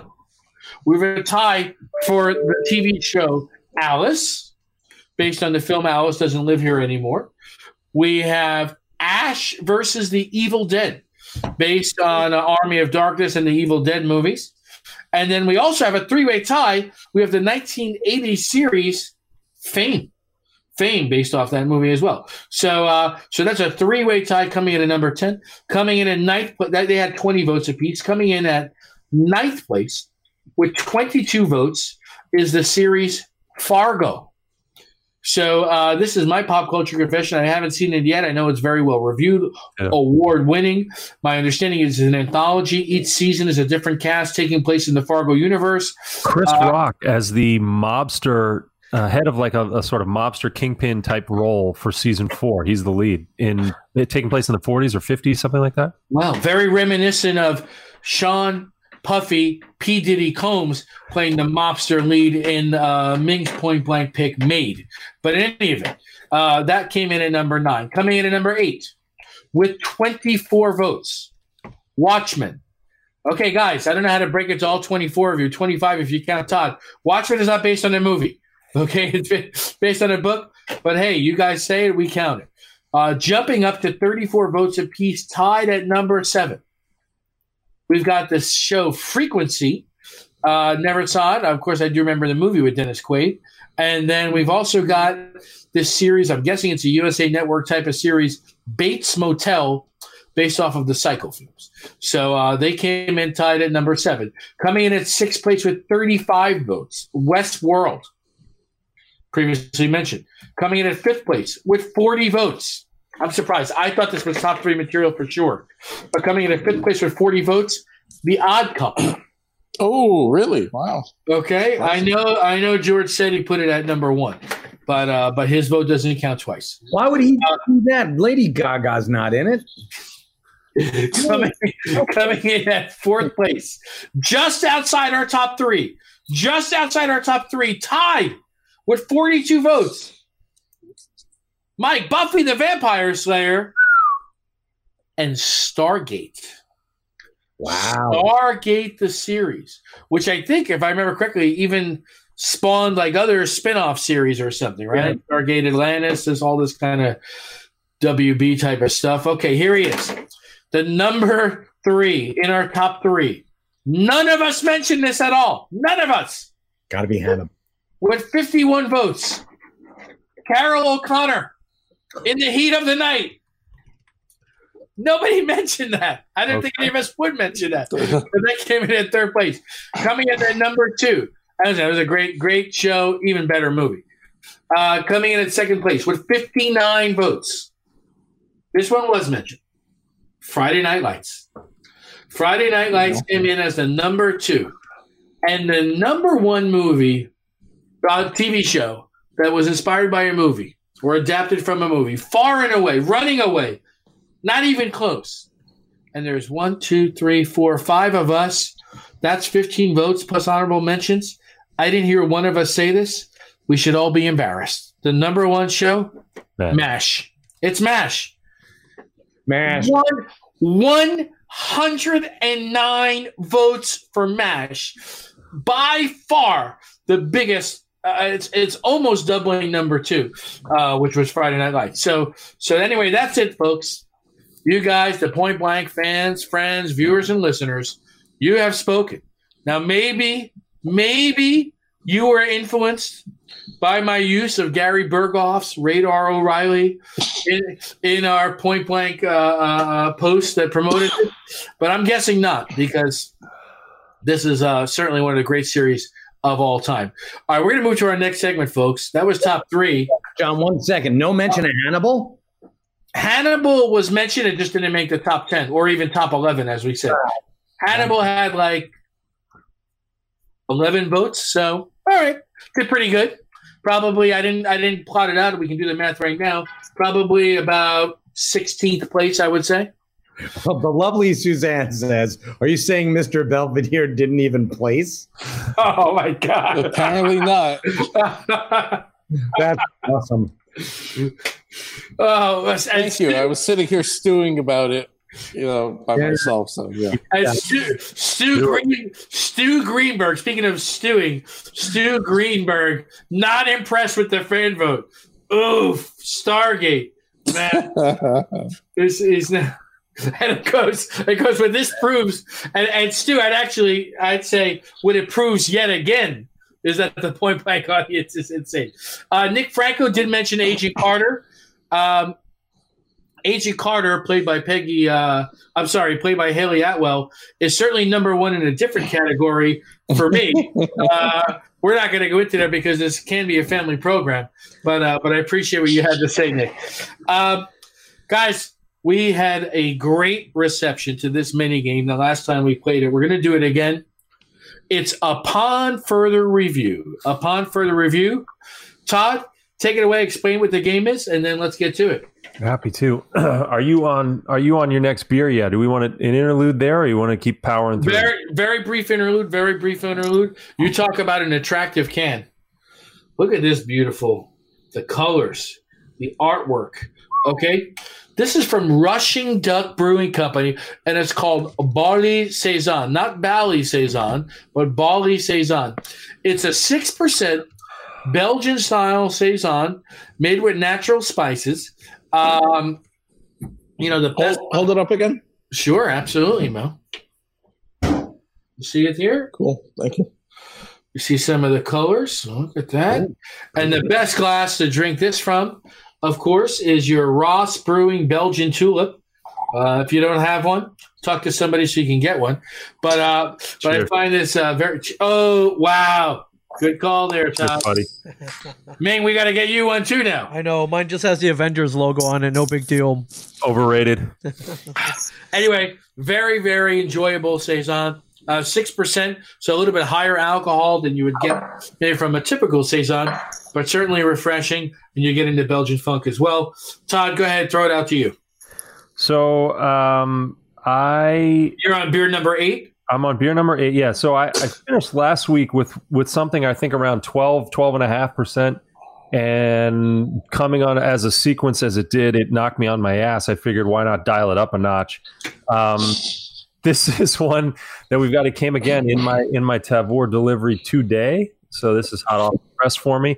This is from Untitled Art, which is um, a brewery up uh, a little bit north. So we went south Indiana. The first two. This one's up a little bit north in Waunakee, Wisconsin. Uh, one of my favorite towns. Untitled Art, and they did this one actually in collaboration with the Eighth State Brewing Company.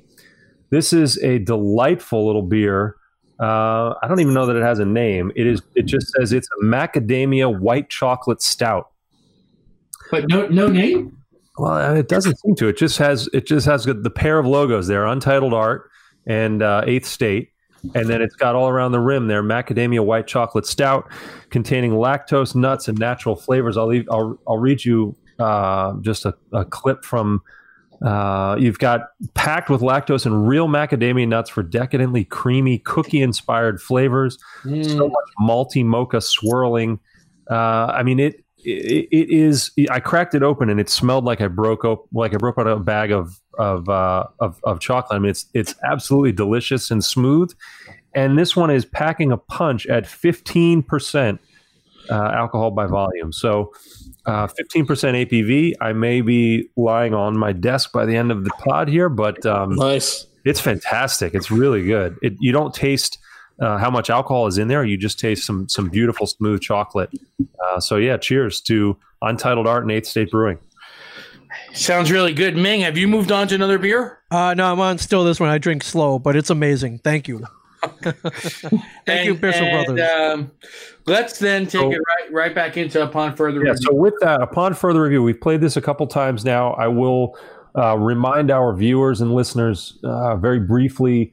The concept of this one is I'm going to read through a series of uh, movie reviews from the past, and these are all tonight going to be the king himself, Roger Ebert's own reviews of a handful of different movies, and the team here has to guess which movie I'm talking about. Uh, feel free, please, to play along at home, keep score, and let us know at the end, you know, how you do against uh, our our team of winners and, and Mo. Um, and so, Oh my god. what we got here, the way that this gets scored is uh, I'll, I'll read off the quote from, and this is just a snippet of a longer review. Obviously, I'll read off the quote. You may guess up front before I give you some options. You can guess blind, and if you get that correct, I won't tell you at first. Obviously, if you get that correct, that's three points, and then I'll read three uh, multiple choice options. Those are one point. And just to clarify, because this has happened in the past, if you were right on the guess up front, but then you change your mind after hearing the choices, that does not count. Ooh. And also remember, you are competing with one another, so subterfuge is allowed and encouraged. If you know any of these movies, if you've seen it and you hear something in the description that points you to the answer or not, feel free to, uh, you know, particularly on April Fool's Day, feel free to, to, to do what you need to do. Okay, here we go, diving in. Uh, I'll, uh, keep me honest here. I'll try to do like I don't know. I, I've got a bunch. But I'll try to do like maybe six or seven of these, and then if needed, I've got a tiebreaker. So, uh, first up, number one. Here it is at last. The first 150 minute trailer. This movie is cut together like its own highlights. Take almost 30 seconds, any 30 seconds at random, and you'd have a TV ad. The movie is an assault on the eyes, the ears, the brain, common sense, and the human desire to be entertained. No matter what they're charging to get in, it's worth more to get out. It has to be Armageddon. It has to be Michael Bay's masterpiece. I uh, yeah, I would have gone to Michael Bay. I not Armageddon. I would have went with one of the Transformers movies, perhaps. Oh, okay. But What was it? Armageddon, 150 minutes. Yeah, I think you might be right there. I, one of the Transformers movies was kind kind of long though, wasn't it? I, I think they- I think they're all interminably long, man. Okay. The So first one. you yeah. can take your pick. Okay, Um, fair enough. I'll, My- I'll wait to hear the choices. Okay, so the choices are let's put that at number one as uh, Armageddon. Number two, Independence Day. Number three, The Fast and the Furious. Oh, wow. Um, But what what year did Ebert die? uh, that's not one of the choices. Yeah. No, no, no. But it, It's a you know, good question, okay. Mohammed. I'm going to preempt you by saying I've taken that into consideration in all of my choices. So these are all things. um, These are all movies that existed during, and, and all of them tonight will be movies that existed during the lifespan of one Roger Ebert. Uh, Roger Ebert died April 4th, 2013, for reference. Oh, very thank recent. You. So he did not Hmm. he did not get to review nonstop, which came out in 2014. Gotcha. Uh, John, I, I think you've got fantastic. Actually, I'm going to go with you. Armageddon.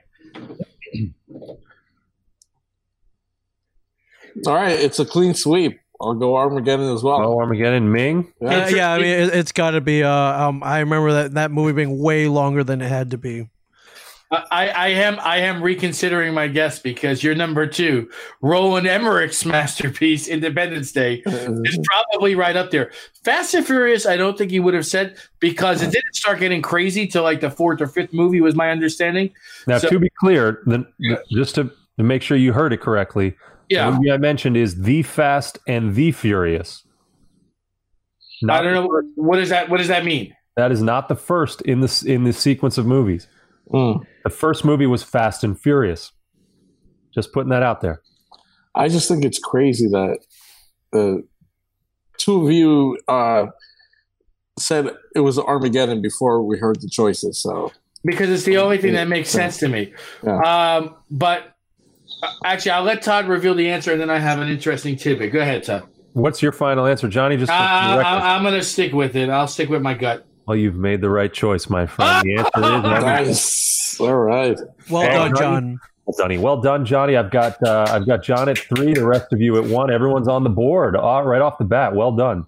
All right, so the tidbit I was going to reveal is how long is Independence Day? Yeah, see, it's funny. I didn't even pick up. Usually, I try to pull out any I'm gonna Google that. any any bits that that uh, really point to the answer. And I didn't even clue on the 150 minutes being a, uh, a bit of a spoiler. Ming calling that one right out. Actually, actually, I'm gonna help you out. It's not a spoiler. Independence Day has the exact same running time as Armageddon. So what you should have done is take credit for picking that on purpose. I love it. There you go. Okay. Indeed. All right, go ahead. All right, number two. And now I am faced with this movie, the most anticlimactic non-event since Geraldo Rivera bro- broke into Al Capone's vault. There is also a love scene, which is not sh- which is shown not merely from the waist up, but from the ears up. The man keeps his shirt on. This may be disappointing for libertarians, who I believe enjoy rumpy pumpy as much as anyone. Wow. Wow. Yeah, God, I mean, God help you if you guess this one off the bat. But let me know if anyone wants to throw one out. If not, I'll give you some choices. I'm gonna. I. I. I I mean, just it doesn't hurt to get a three point guess out there, and I'm going to guess Gio Setti's favorite film, Titanic. Hmm. Mm. Wow. All right. Any others? All right, we'll dive in. I've got number one, The Tree of Life. Number two, Atlas Shrugged. And number three, Fifty Shades of Grey. I'm going to go with Tree of Life. I didn't know that he was alive to review it. Non event is the perfect way to describe that movie. Uh, Atlas Shrugged was such a, um, um, you know, made on a TV budget film. It's way beneath Ebert to review that. And what was your third option? Fifty Shades of Grey. Fifty Shades. I would hope it would have had more than one. Exactly. I didn't Yeah. see it, but I would hope it would have. Anyway, I'll stick with my uh, my my first pick there. Mike, what do you got? I'm going to go with Atlas Shrugged because just for this, because he he mentioned libertarians and Uh, yeah, good call, Mike. You paid attention. I didn't. Momo. Go Atlas shrugs. And uh, I haven't seen any of these, but uh, I'll I'll uh, I'll make it even here. I'll guess Tree of Life as well. Um, I Mike could be engaging in the subterfuge that you're talking about, Ooh. but but but can I fall for it? Can I can I take that movie or no?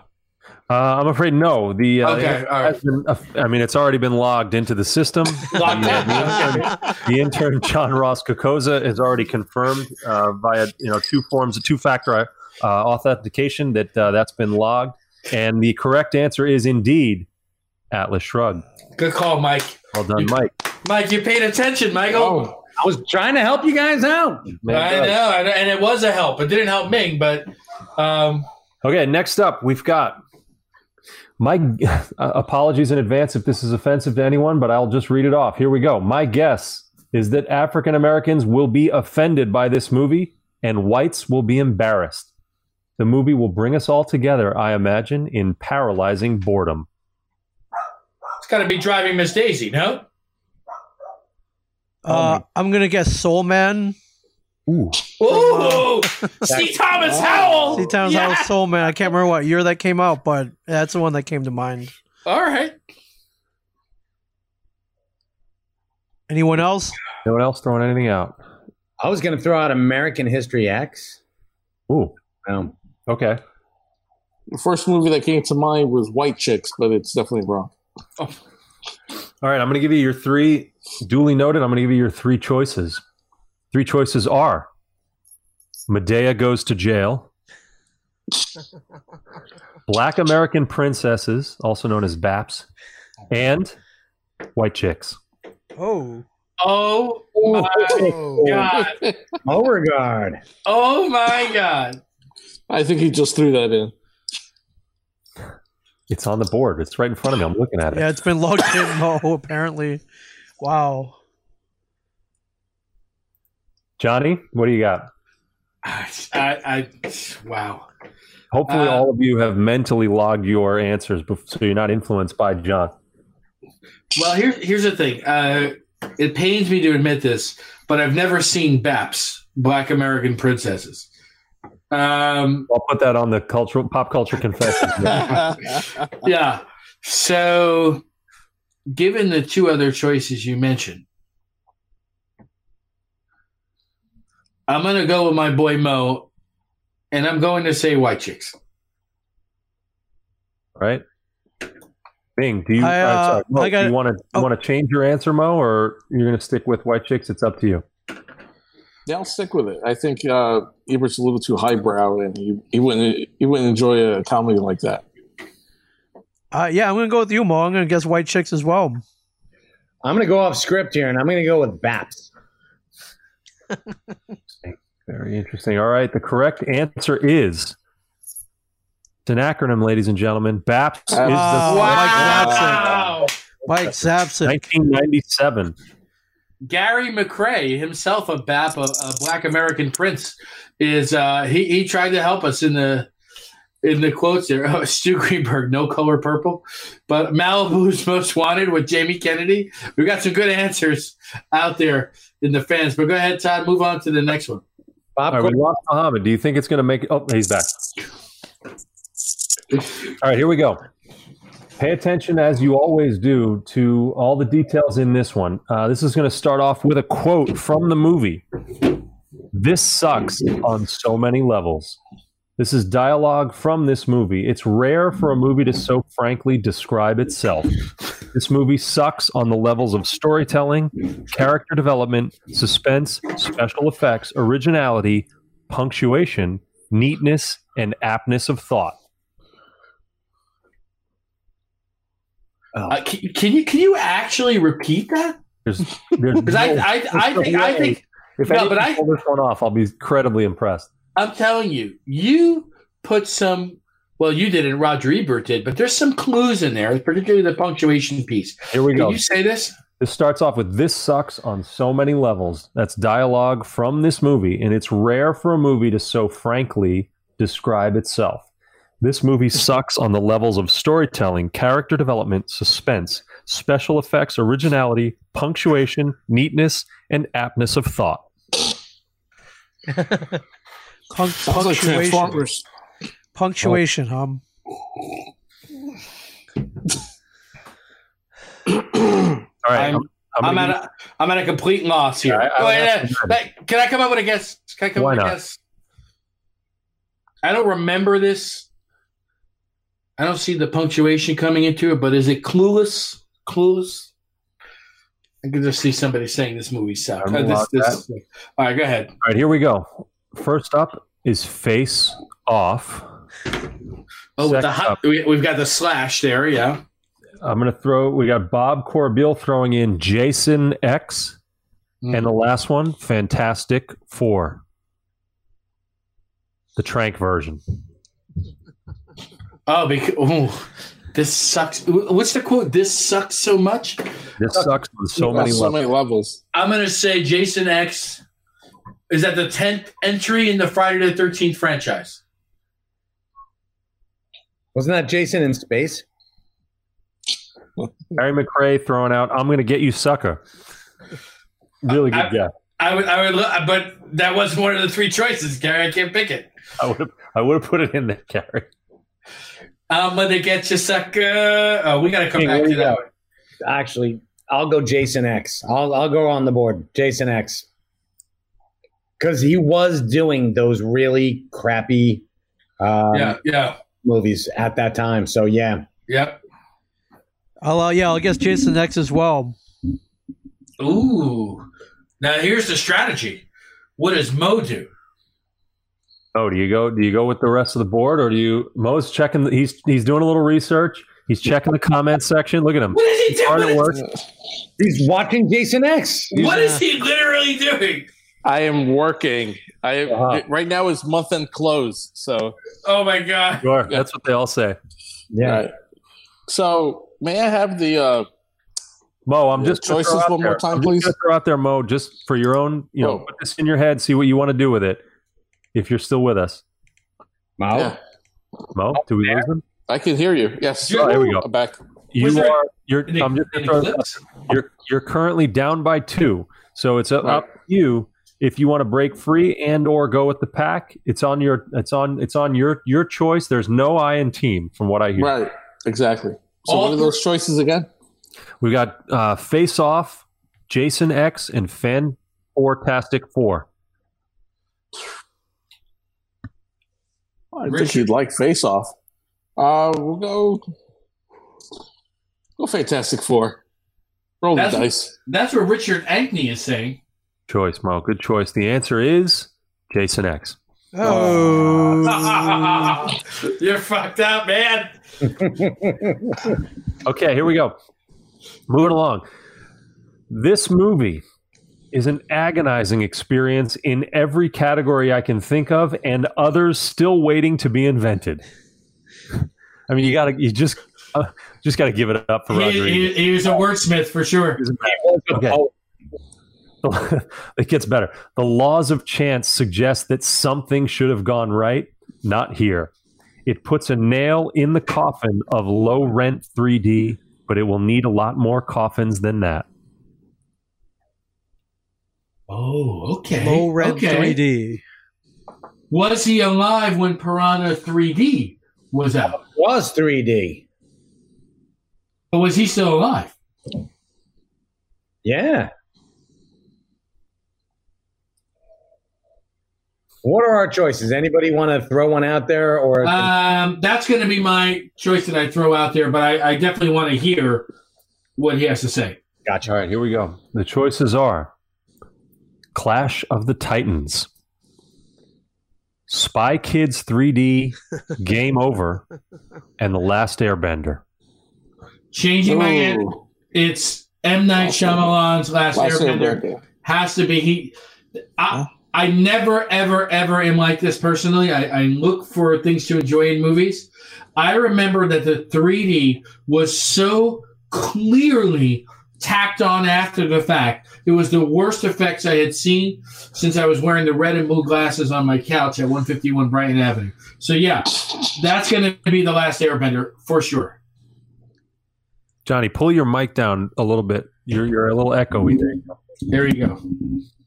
Uh, I'll go Last, Last Air- Airbender as well as a universally hated movie, even amongst Last Airbender fans. So I did. I did want to see a sequel though, but still, yeah, bad movie. I'll also go last Air, Airbender. Now, Mo, I'm, I'm just going to throw this out there. You're two points behind. Stop No, it. don't do it, Stop it. He was two points behind I- I last will- question. I will go with the last Michael Fassbender as well.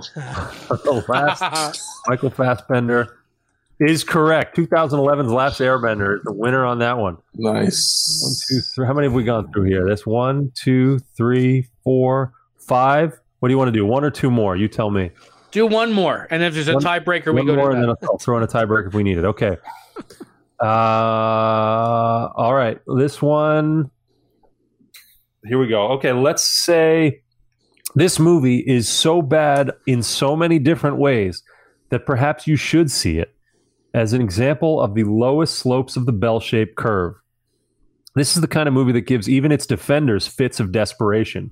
Consider my friend James Berardinelli, the best of the web based critics. No doubt, 10 days of oxygen deprivation at the Sundance Film Festival helped inspire his three star review, in which he reports optimistically this movie has its share of pratfalls and slapsticks moment, slapstick moments, but there's almost no flatulence. Here's, here's, a critical, here's a critical rule of thumb you know you're in trouble when you're reduced to praising a movie for its absence of fart jokes but you have to add almost. Well, it's not South Park. A lot going on in that in that song. There, there were there was almost no movie specific hints until you got to flatulence. Right. Uh, You got a lot which, to build on there. which I, I now I'm thinking like would he review jackass type movies? I don't know. So, um, I'm gonna go ahead and just say jackass the movie. Well, Sundance, though. It was at Sundance.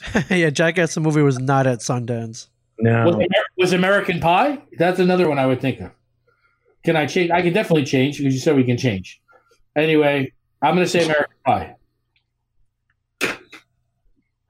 All right, the three that I've got in front of me right now are Nacho Libre, Oh, No, great movie. Saving- Great movie. Saving Silverman, and American Pie. Okay. Wow. Oh, why don't you go first, Mo? we'll go Nacho Libre. Bad pick. Bad pick. Thank you. Great, great movie. Great movie. Well, James Berardinelli gave it a three star review. So there's got to be a, a, fl- a- a Oh. sliver of Okay. somebody likes it out there. I uh, I think Roger Ebert liked American Pie. I'm gonna go with Sa- saving uh, Sarah Silverman. Saving Silverman. I think you. I think you just added the word Sarah. Oh, sorry, saving Silverman, no Sarah. Saving Sarah Silverman. Saving Silverman was uh, Jason Biggs Also of American Pie. and Amanda Peet, if I'm not mistaken. So, you know what? Let's go with Saving Silverman. Why the hell not? So it's down to me, right? And so I find it interesting that you chose two out of your three movies with Jason Biggs in the lead. Now maybe there's something going on there. Maybe you've got a problem with him. I don't know. Um, in the opening, A lot of thought goes into these choices, John. I try to get inside your head. well, you did a good job because now I'm all fucked. Okay, because when I said Armageddon, I knew that was Armageddon, and so your choices just reinforced it. But when I said American Pie, and then you said Sa- Saving Silverman, then I wanted to switch to that.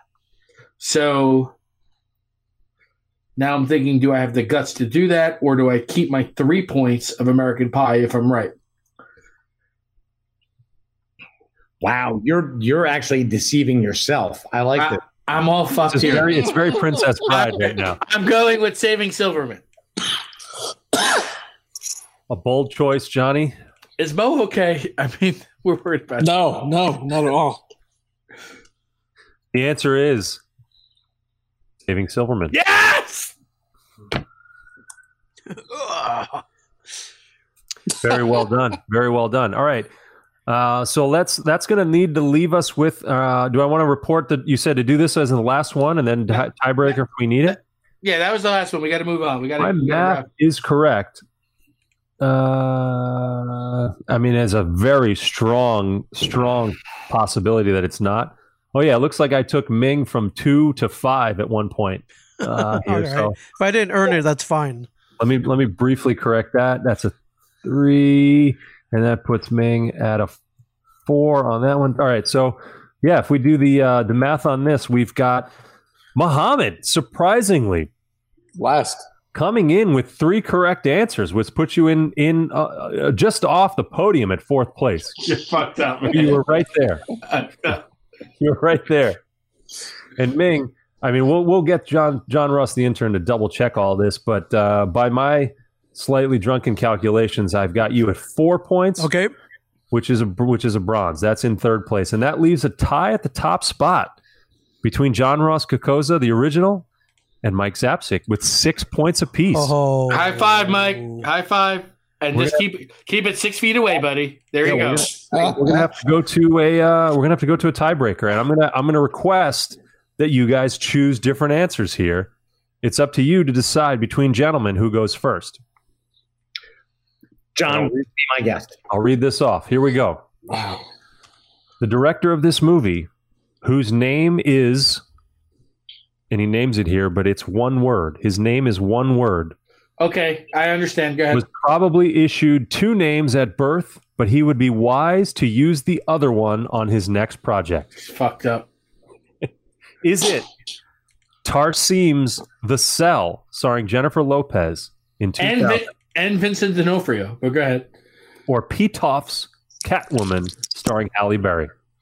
First of all, you're amazing in putting these together. Let's just give you a round of applause here, um, because this is wow. Well, I'm gonna go with my gut. As soon as you said one name, immediately Tarsem's the Cell came to mind. I didn't realize the director of Halle Berry's Catwoman was a mono name as well.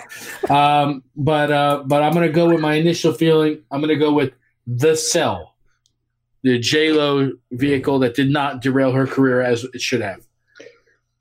I loathe everything about Catwoman, so I'm gonna take that one, obviously. So And listen, either one is a great pick. I mean, let's be fair.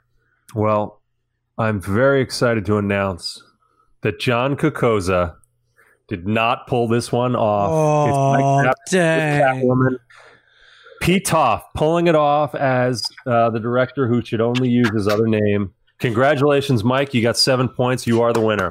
Hold- hold- First of all, can we just take our hats off to the savagery of that of that review? He was probably issued two names at birth. He should be using the other one. I mean, that, It's pretty good. that's amazing. That is amazing. All right, I That's gotta- why he's the king. That's why he's the king. all right, listen, we're gonna move on here. We're gonna be real quick, guys. All right, we're gonna play a rousing round of older or younger, older Hmm. or younger. And here's how it's going to work. This week, there's a number of celebrities that have enjoyed birthdays. And we're going to tell you the celebrity, and you're going to, and we're going to give you a number, and you're going to have to say older or younger than that number on their birthday. So we're going to start off with one of the great comedians of our time, part of Monty Python, but for a certain generation, probably remembered best for playing Wreck-Gar in Transformers the movie. And this is Eric Idle. Eric Idle. Wow. Is Eric Idle older or younger than 80 years old? He is. Um, he's just a hair older. Okay, I'm going to keep track as well here. We've got Mo. I'm going to have to go older as well. I had him at 72 when you were talking, but that just doesn't seem old enough. I'm going to go. I'm going to go like 82. damn. Um, just so we're not have, just so we don't have to have another tiebreaker, I'm gonna go slightly younger. I I I thought 72 as well, Todd. So that popped into my head, and I'm like, wait a minute. So I'm going a little bit younger. I'm going younger as well. I'm thinking 78, just slightly younger. That's what I'm thinking. Okay. The actual age that Eric Idle turned two days ago is 77 years old. Oh, hey. I got that as zero points for Mo and Todd, one each for Mike and Ming. TV's Comic Book Men. Maybe Eric Idle is on one of the lost episodes. We don't know. No. Okay. Unfair I- advantage. Never heard of him. This is a show, a movie that we mentioned earlier tonight, starring the one and only. I called him inimitable. I can't think of anyone that can imitate him. Christopher Lambert, or as he was known back then, Christophe Lambert. Oh. The star of Highlander, as well as a movie called Fortress that was pretty bad, uh, celebrated a birthday this week. Is Christophe Lambert older or younger than 62? I'm going Well, definitely older. I believe he is older as well. He is older. Well, he's friends with Bernard Luckner. and Lambert used to stay at the Plaza Athénée, and both guys are older than sixty-two. All right. Well, let's look it up. That's all four of you saying older, right? Yeah. Yes. Not just me. Christopher Lambert turned 63 this week. Ooh. All four of you got it right. Very good. That was a hard one, too. Okay. Close. Um, some of you guys might remember him from his uh, his role as the politician who said whatever was on his mind in Bulworth. Okay, All right. and this is and this is Warren Beatty. All right, but he's been around for a long time. Some might know him better as the subject of the Carly Simon song "You're So Vain." You think the song is about you? Of course, he was in TV series dating all the way back to the '60s. Warren Beatty. Warren Beatty celebrated a birthday this week. Is he older or younger than 81? Oh, son of a bitch! That's literally the number I had in my head. yes, yes, yes. He's older. I think it's 83. I'm sorry, say again, Mike. I said he's older. I think it's 83. Uh, Mike has an older for him. I'm gonna jump on with uh with Mike there. He's been Okay. around forever. All right, He's 83. almost as, he's almost as older old as Madonna. younger than 81. Wow. They, they, they- it's interesting. They were both in Dick Tracy together. That's funny you say that. I uh, I'm gonna go younger, not by much, but he seems like a, I know. Oh man, he, tough. So I'll go. I will go younger though. I will go younger. That's my final answer. and Toddy, what do you got? So we've got we've got. I'm just flipping through the comments here. We've got Stu Greenberg s- calling him at 104, Oh my God. and uh, Richard Ankney saying he's a thousand years old, which which may be true. He may be a vampire. Um, Those are both Yeah. older than 81. well, just to disagree with Mo, I'm going to go younger. okay. Uh, we've got then two olders, two youngers. That's exactly what I'm going for when I put these together. Eric Clapton this week Wait. it is. Warren Beatty. Warren Beatty. I, I, am so, I'm sorry. I'm sorry. Ah, we could have got a we could have got a free, got a free one. for the next one. Yeah. Okay, you're right. Well, that's the next one, so I won't mention it. Warren Beatty is 83 years old. folks. Oh, good job, guys. Good job. So who had older? Let's see. Mo had older. Mike was the OG. Yep. Good job, Mike. All right. Well, listen, I already gave away who our You next just, one gave, is. you just gave Mo a few extra seconds to to search for Eric Clapton. Now, don't do it. Don't do it, guys. And don't look at it. I know our, our, I'm our, busy our eating some cake. Hands full. I know our friends, you know, are, are, are eager to get the answers in as well. Try to avoid it if you can, Uh, or maybe not. They could be engaging in some subterfuge as well. But but Eric Clapton, old slow hand himself, rock and roll Hall of Fame member, part of the amazing group Cream. Eric Everything around me. Eric Clapton, older or younger You know, 50. than seventy seven. Ooh. Well, before I answer, I just want to say how much better this segment is than the previous. Oh And it's rated so much higher. Wow, wow. We got almost of almost a 50-50 chance every time. Right? Oh my god. Unless John I'm picks going- one on the nose, just to I'm, I'm fuck with going. I'm going younger. You're going He's you're a going spry 76 year old. I'm old. going. I'm going younger as well. I'm gonna. I mean, my my faith and confidence in Muhammad is limitless. I'm going younger. I'm going to go with Dad Younger as well. Yeah, I've got to go younger as well. Listen, Wow. you guys gotta killed go this younger. one. Eric Clapton 75, you swept it. That's a point for everybody. Bob Corbell saying, or Corbeil saying, younger. He on cocaine. Okay, all right. Speaking hell of of a drug. who, uh, who may have had cocaine, we don't know. But uh, we do know he's hard to touch. And we're talking about Kirk Burrell, aka MC Hammer. Ooh, Rapper MC Hammer. the pastor. So I want you to think about this. Okay. When was he born? How old is he? Is he older or younger than 60? Six zero. That's the number I had in my head. Younger than 60. All right. we- We've got one vote for younger from Mike. Younger than 60. Okay. I say he's older. And we've got one and we've got one vote for older. Okay. Oh, Cool J is like 79. which is relevant. I, they I, came out at the same time. I'm going to say younger as well.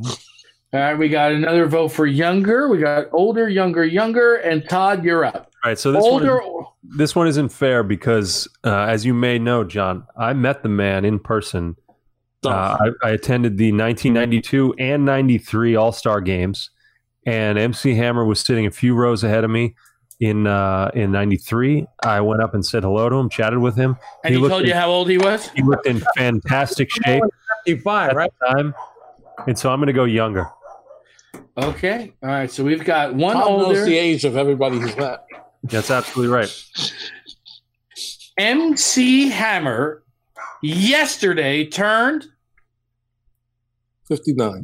58. 58. Oh, All right. So Mo doesn't get a point there. The other three guys do. But we've got two more left. Okay. Everyone is Nick said Nick said to cut them open and count the rings. Um, you know, we talked about Star Trek Picard last week, and she certainly had, name? and she certainly had a guest appearance on that episode.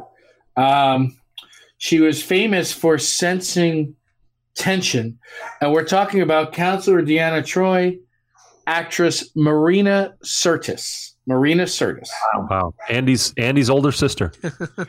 is Marina this week on her birthday older or younger than 64?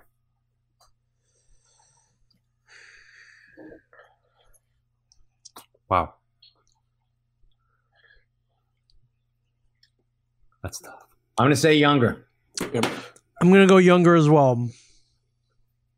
Okay, we've got a younger, we've got a younger, I'm going to say exactly 64.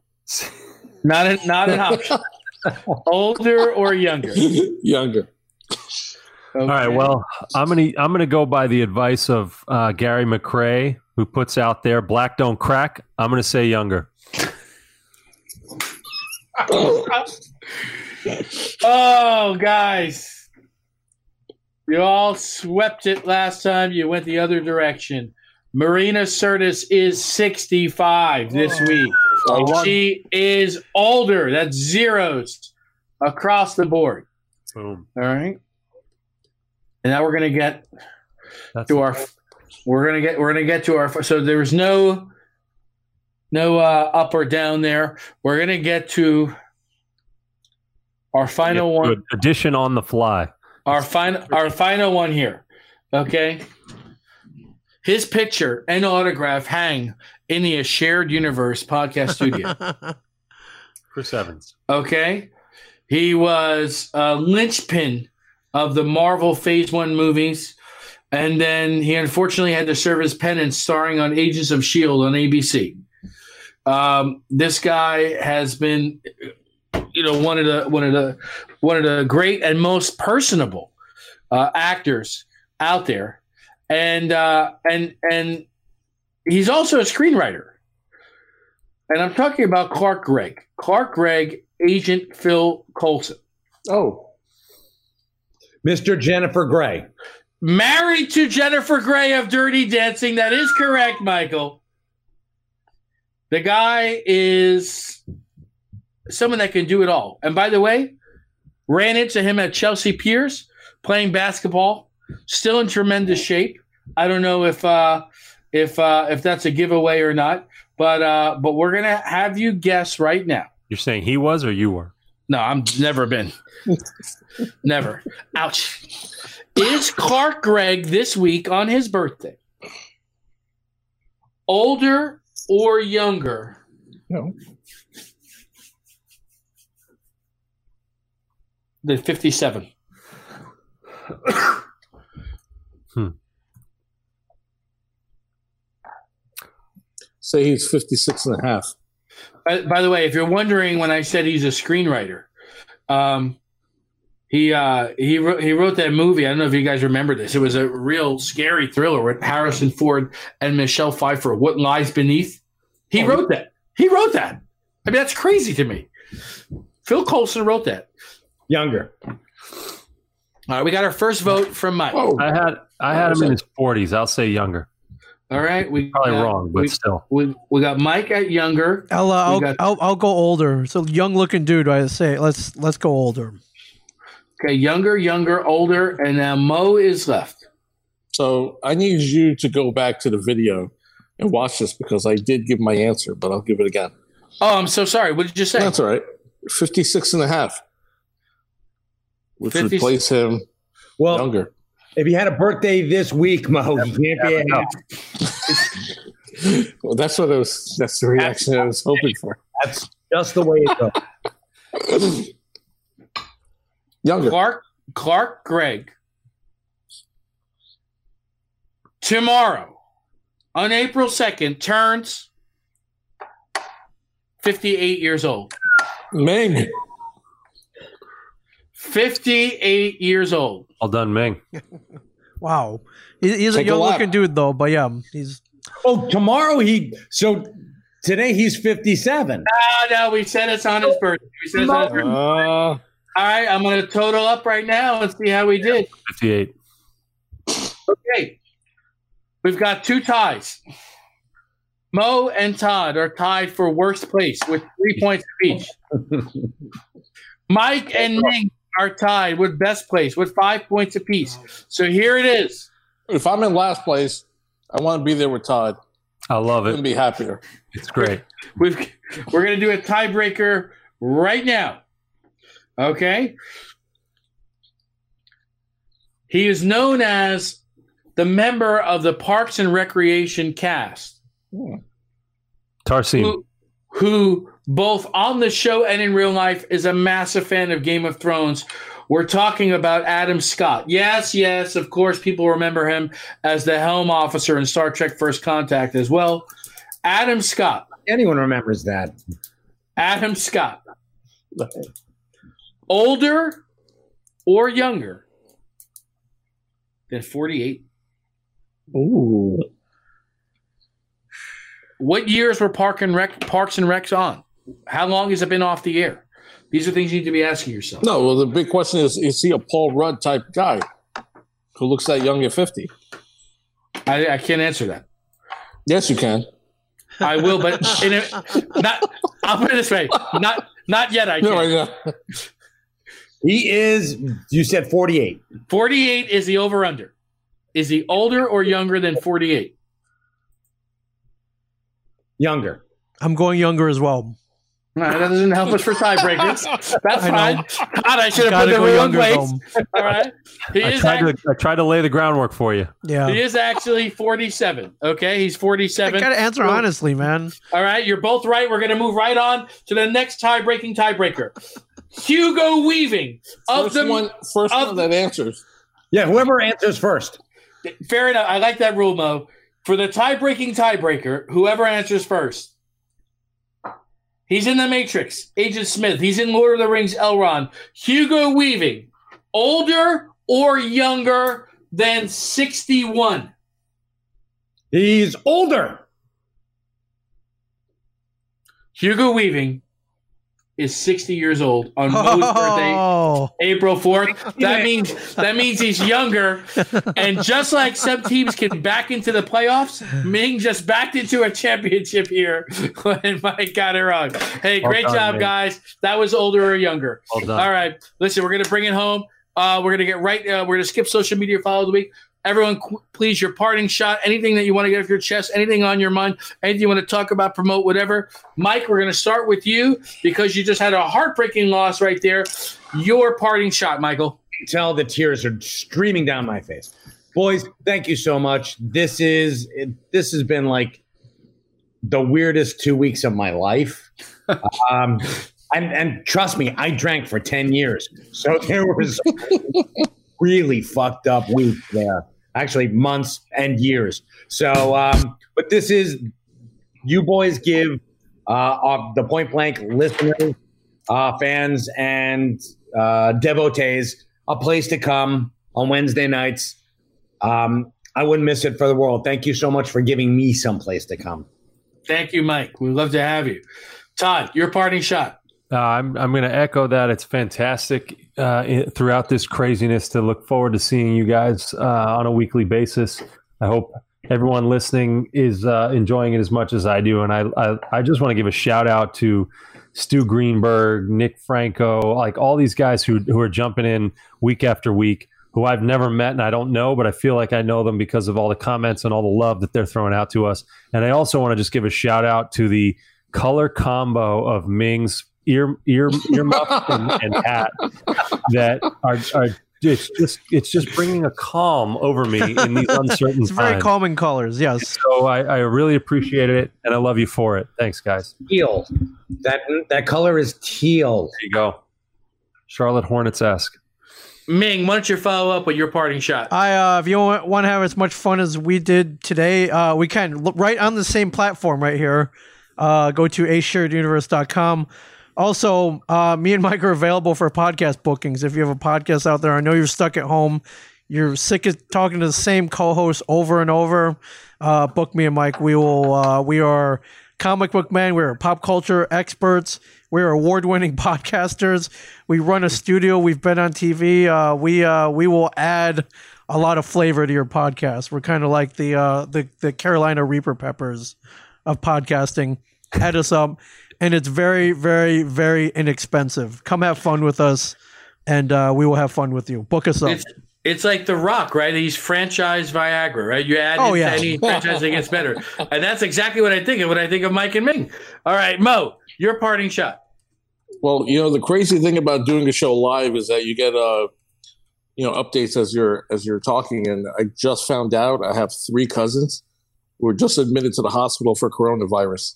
No What? way. Um so yeah, so Samir, Tarek, and Manel um you know wishing you wishing you a very speedy recovery. Right now it's uh it's pretty serious.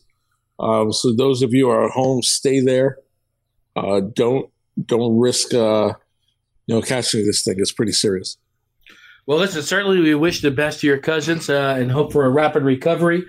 Uh, for my own parting shot, I'm going to signal something that we're going to do next week. We're going to give our point blank fans, friends, and listeners. Uh, so whether it's Nick or Stu or Pat or Gary or or, or Bob or Rick or or, or any or, or Athena or Suzanne or any of these, um, and I think that's all six viewers. Uh, oh, and George, uh, we're going to give you a week to think about this. What we're going to do next week is we're going to select our combat trivia topics for the following episode. So for two weeks from now. But the way we're going to do it is you guys, the point blank fans, friends, viewers, and listeners, you're going to throw topics out there during a segment. And then as you throw the topic out, one of the five of us are going to claim that topic. So rather than each of us picking something that is already specifically in our wheelhouse, we're going to leave it up to you guys. We're going to take five topics from you, and each of the five of us are going to take one. And so I just want to signal that's what we're going to be doing next week. It's going to be a lot of fun. Uh, we thought we'll change it up and, uh, and and definitely have you guys be a part of the process. So, to Michael and Ming, thank you so much for keeping the podcast going during these crazy times. Uh, just speaking for myself and Mo and Todd, you know, this is something that we love to do. We're able to uh, keep us all together living in different parts of the country, and you guys are able to facilitate that. So thank you so much to Mo and Todd. Stay safe. Best to your loved ones. Uh, for those that are sick, get better. For those who aren't sick, stay not sick. And uh, to you, our point blank fans, friends, viewers, and listeners, thank you so much. Of course, you can download this episode along with any episode on SoundCloud and any of a number of other platforms at the uh, Shared Universe Podcast Studio page. That's all for this week. Bruce, go ahead and take us out of here, my man. Well,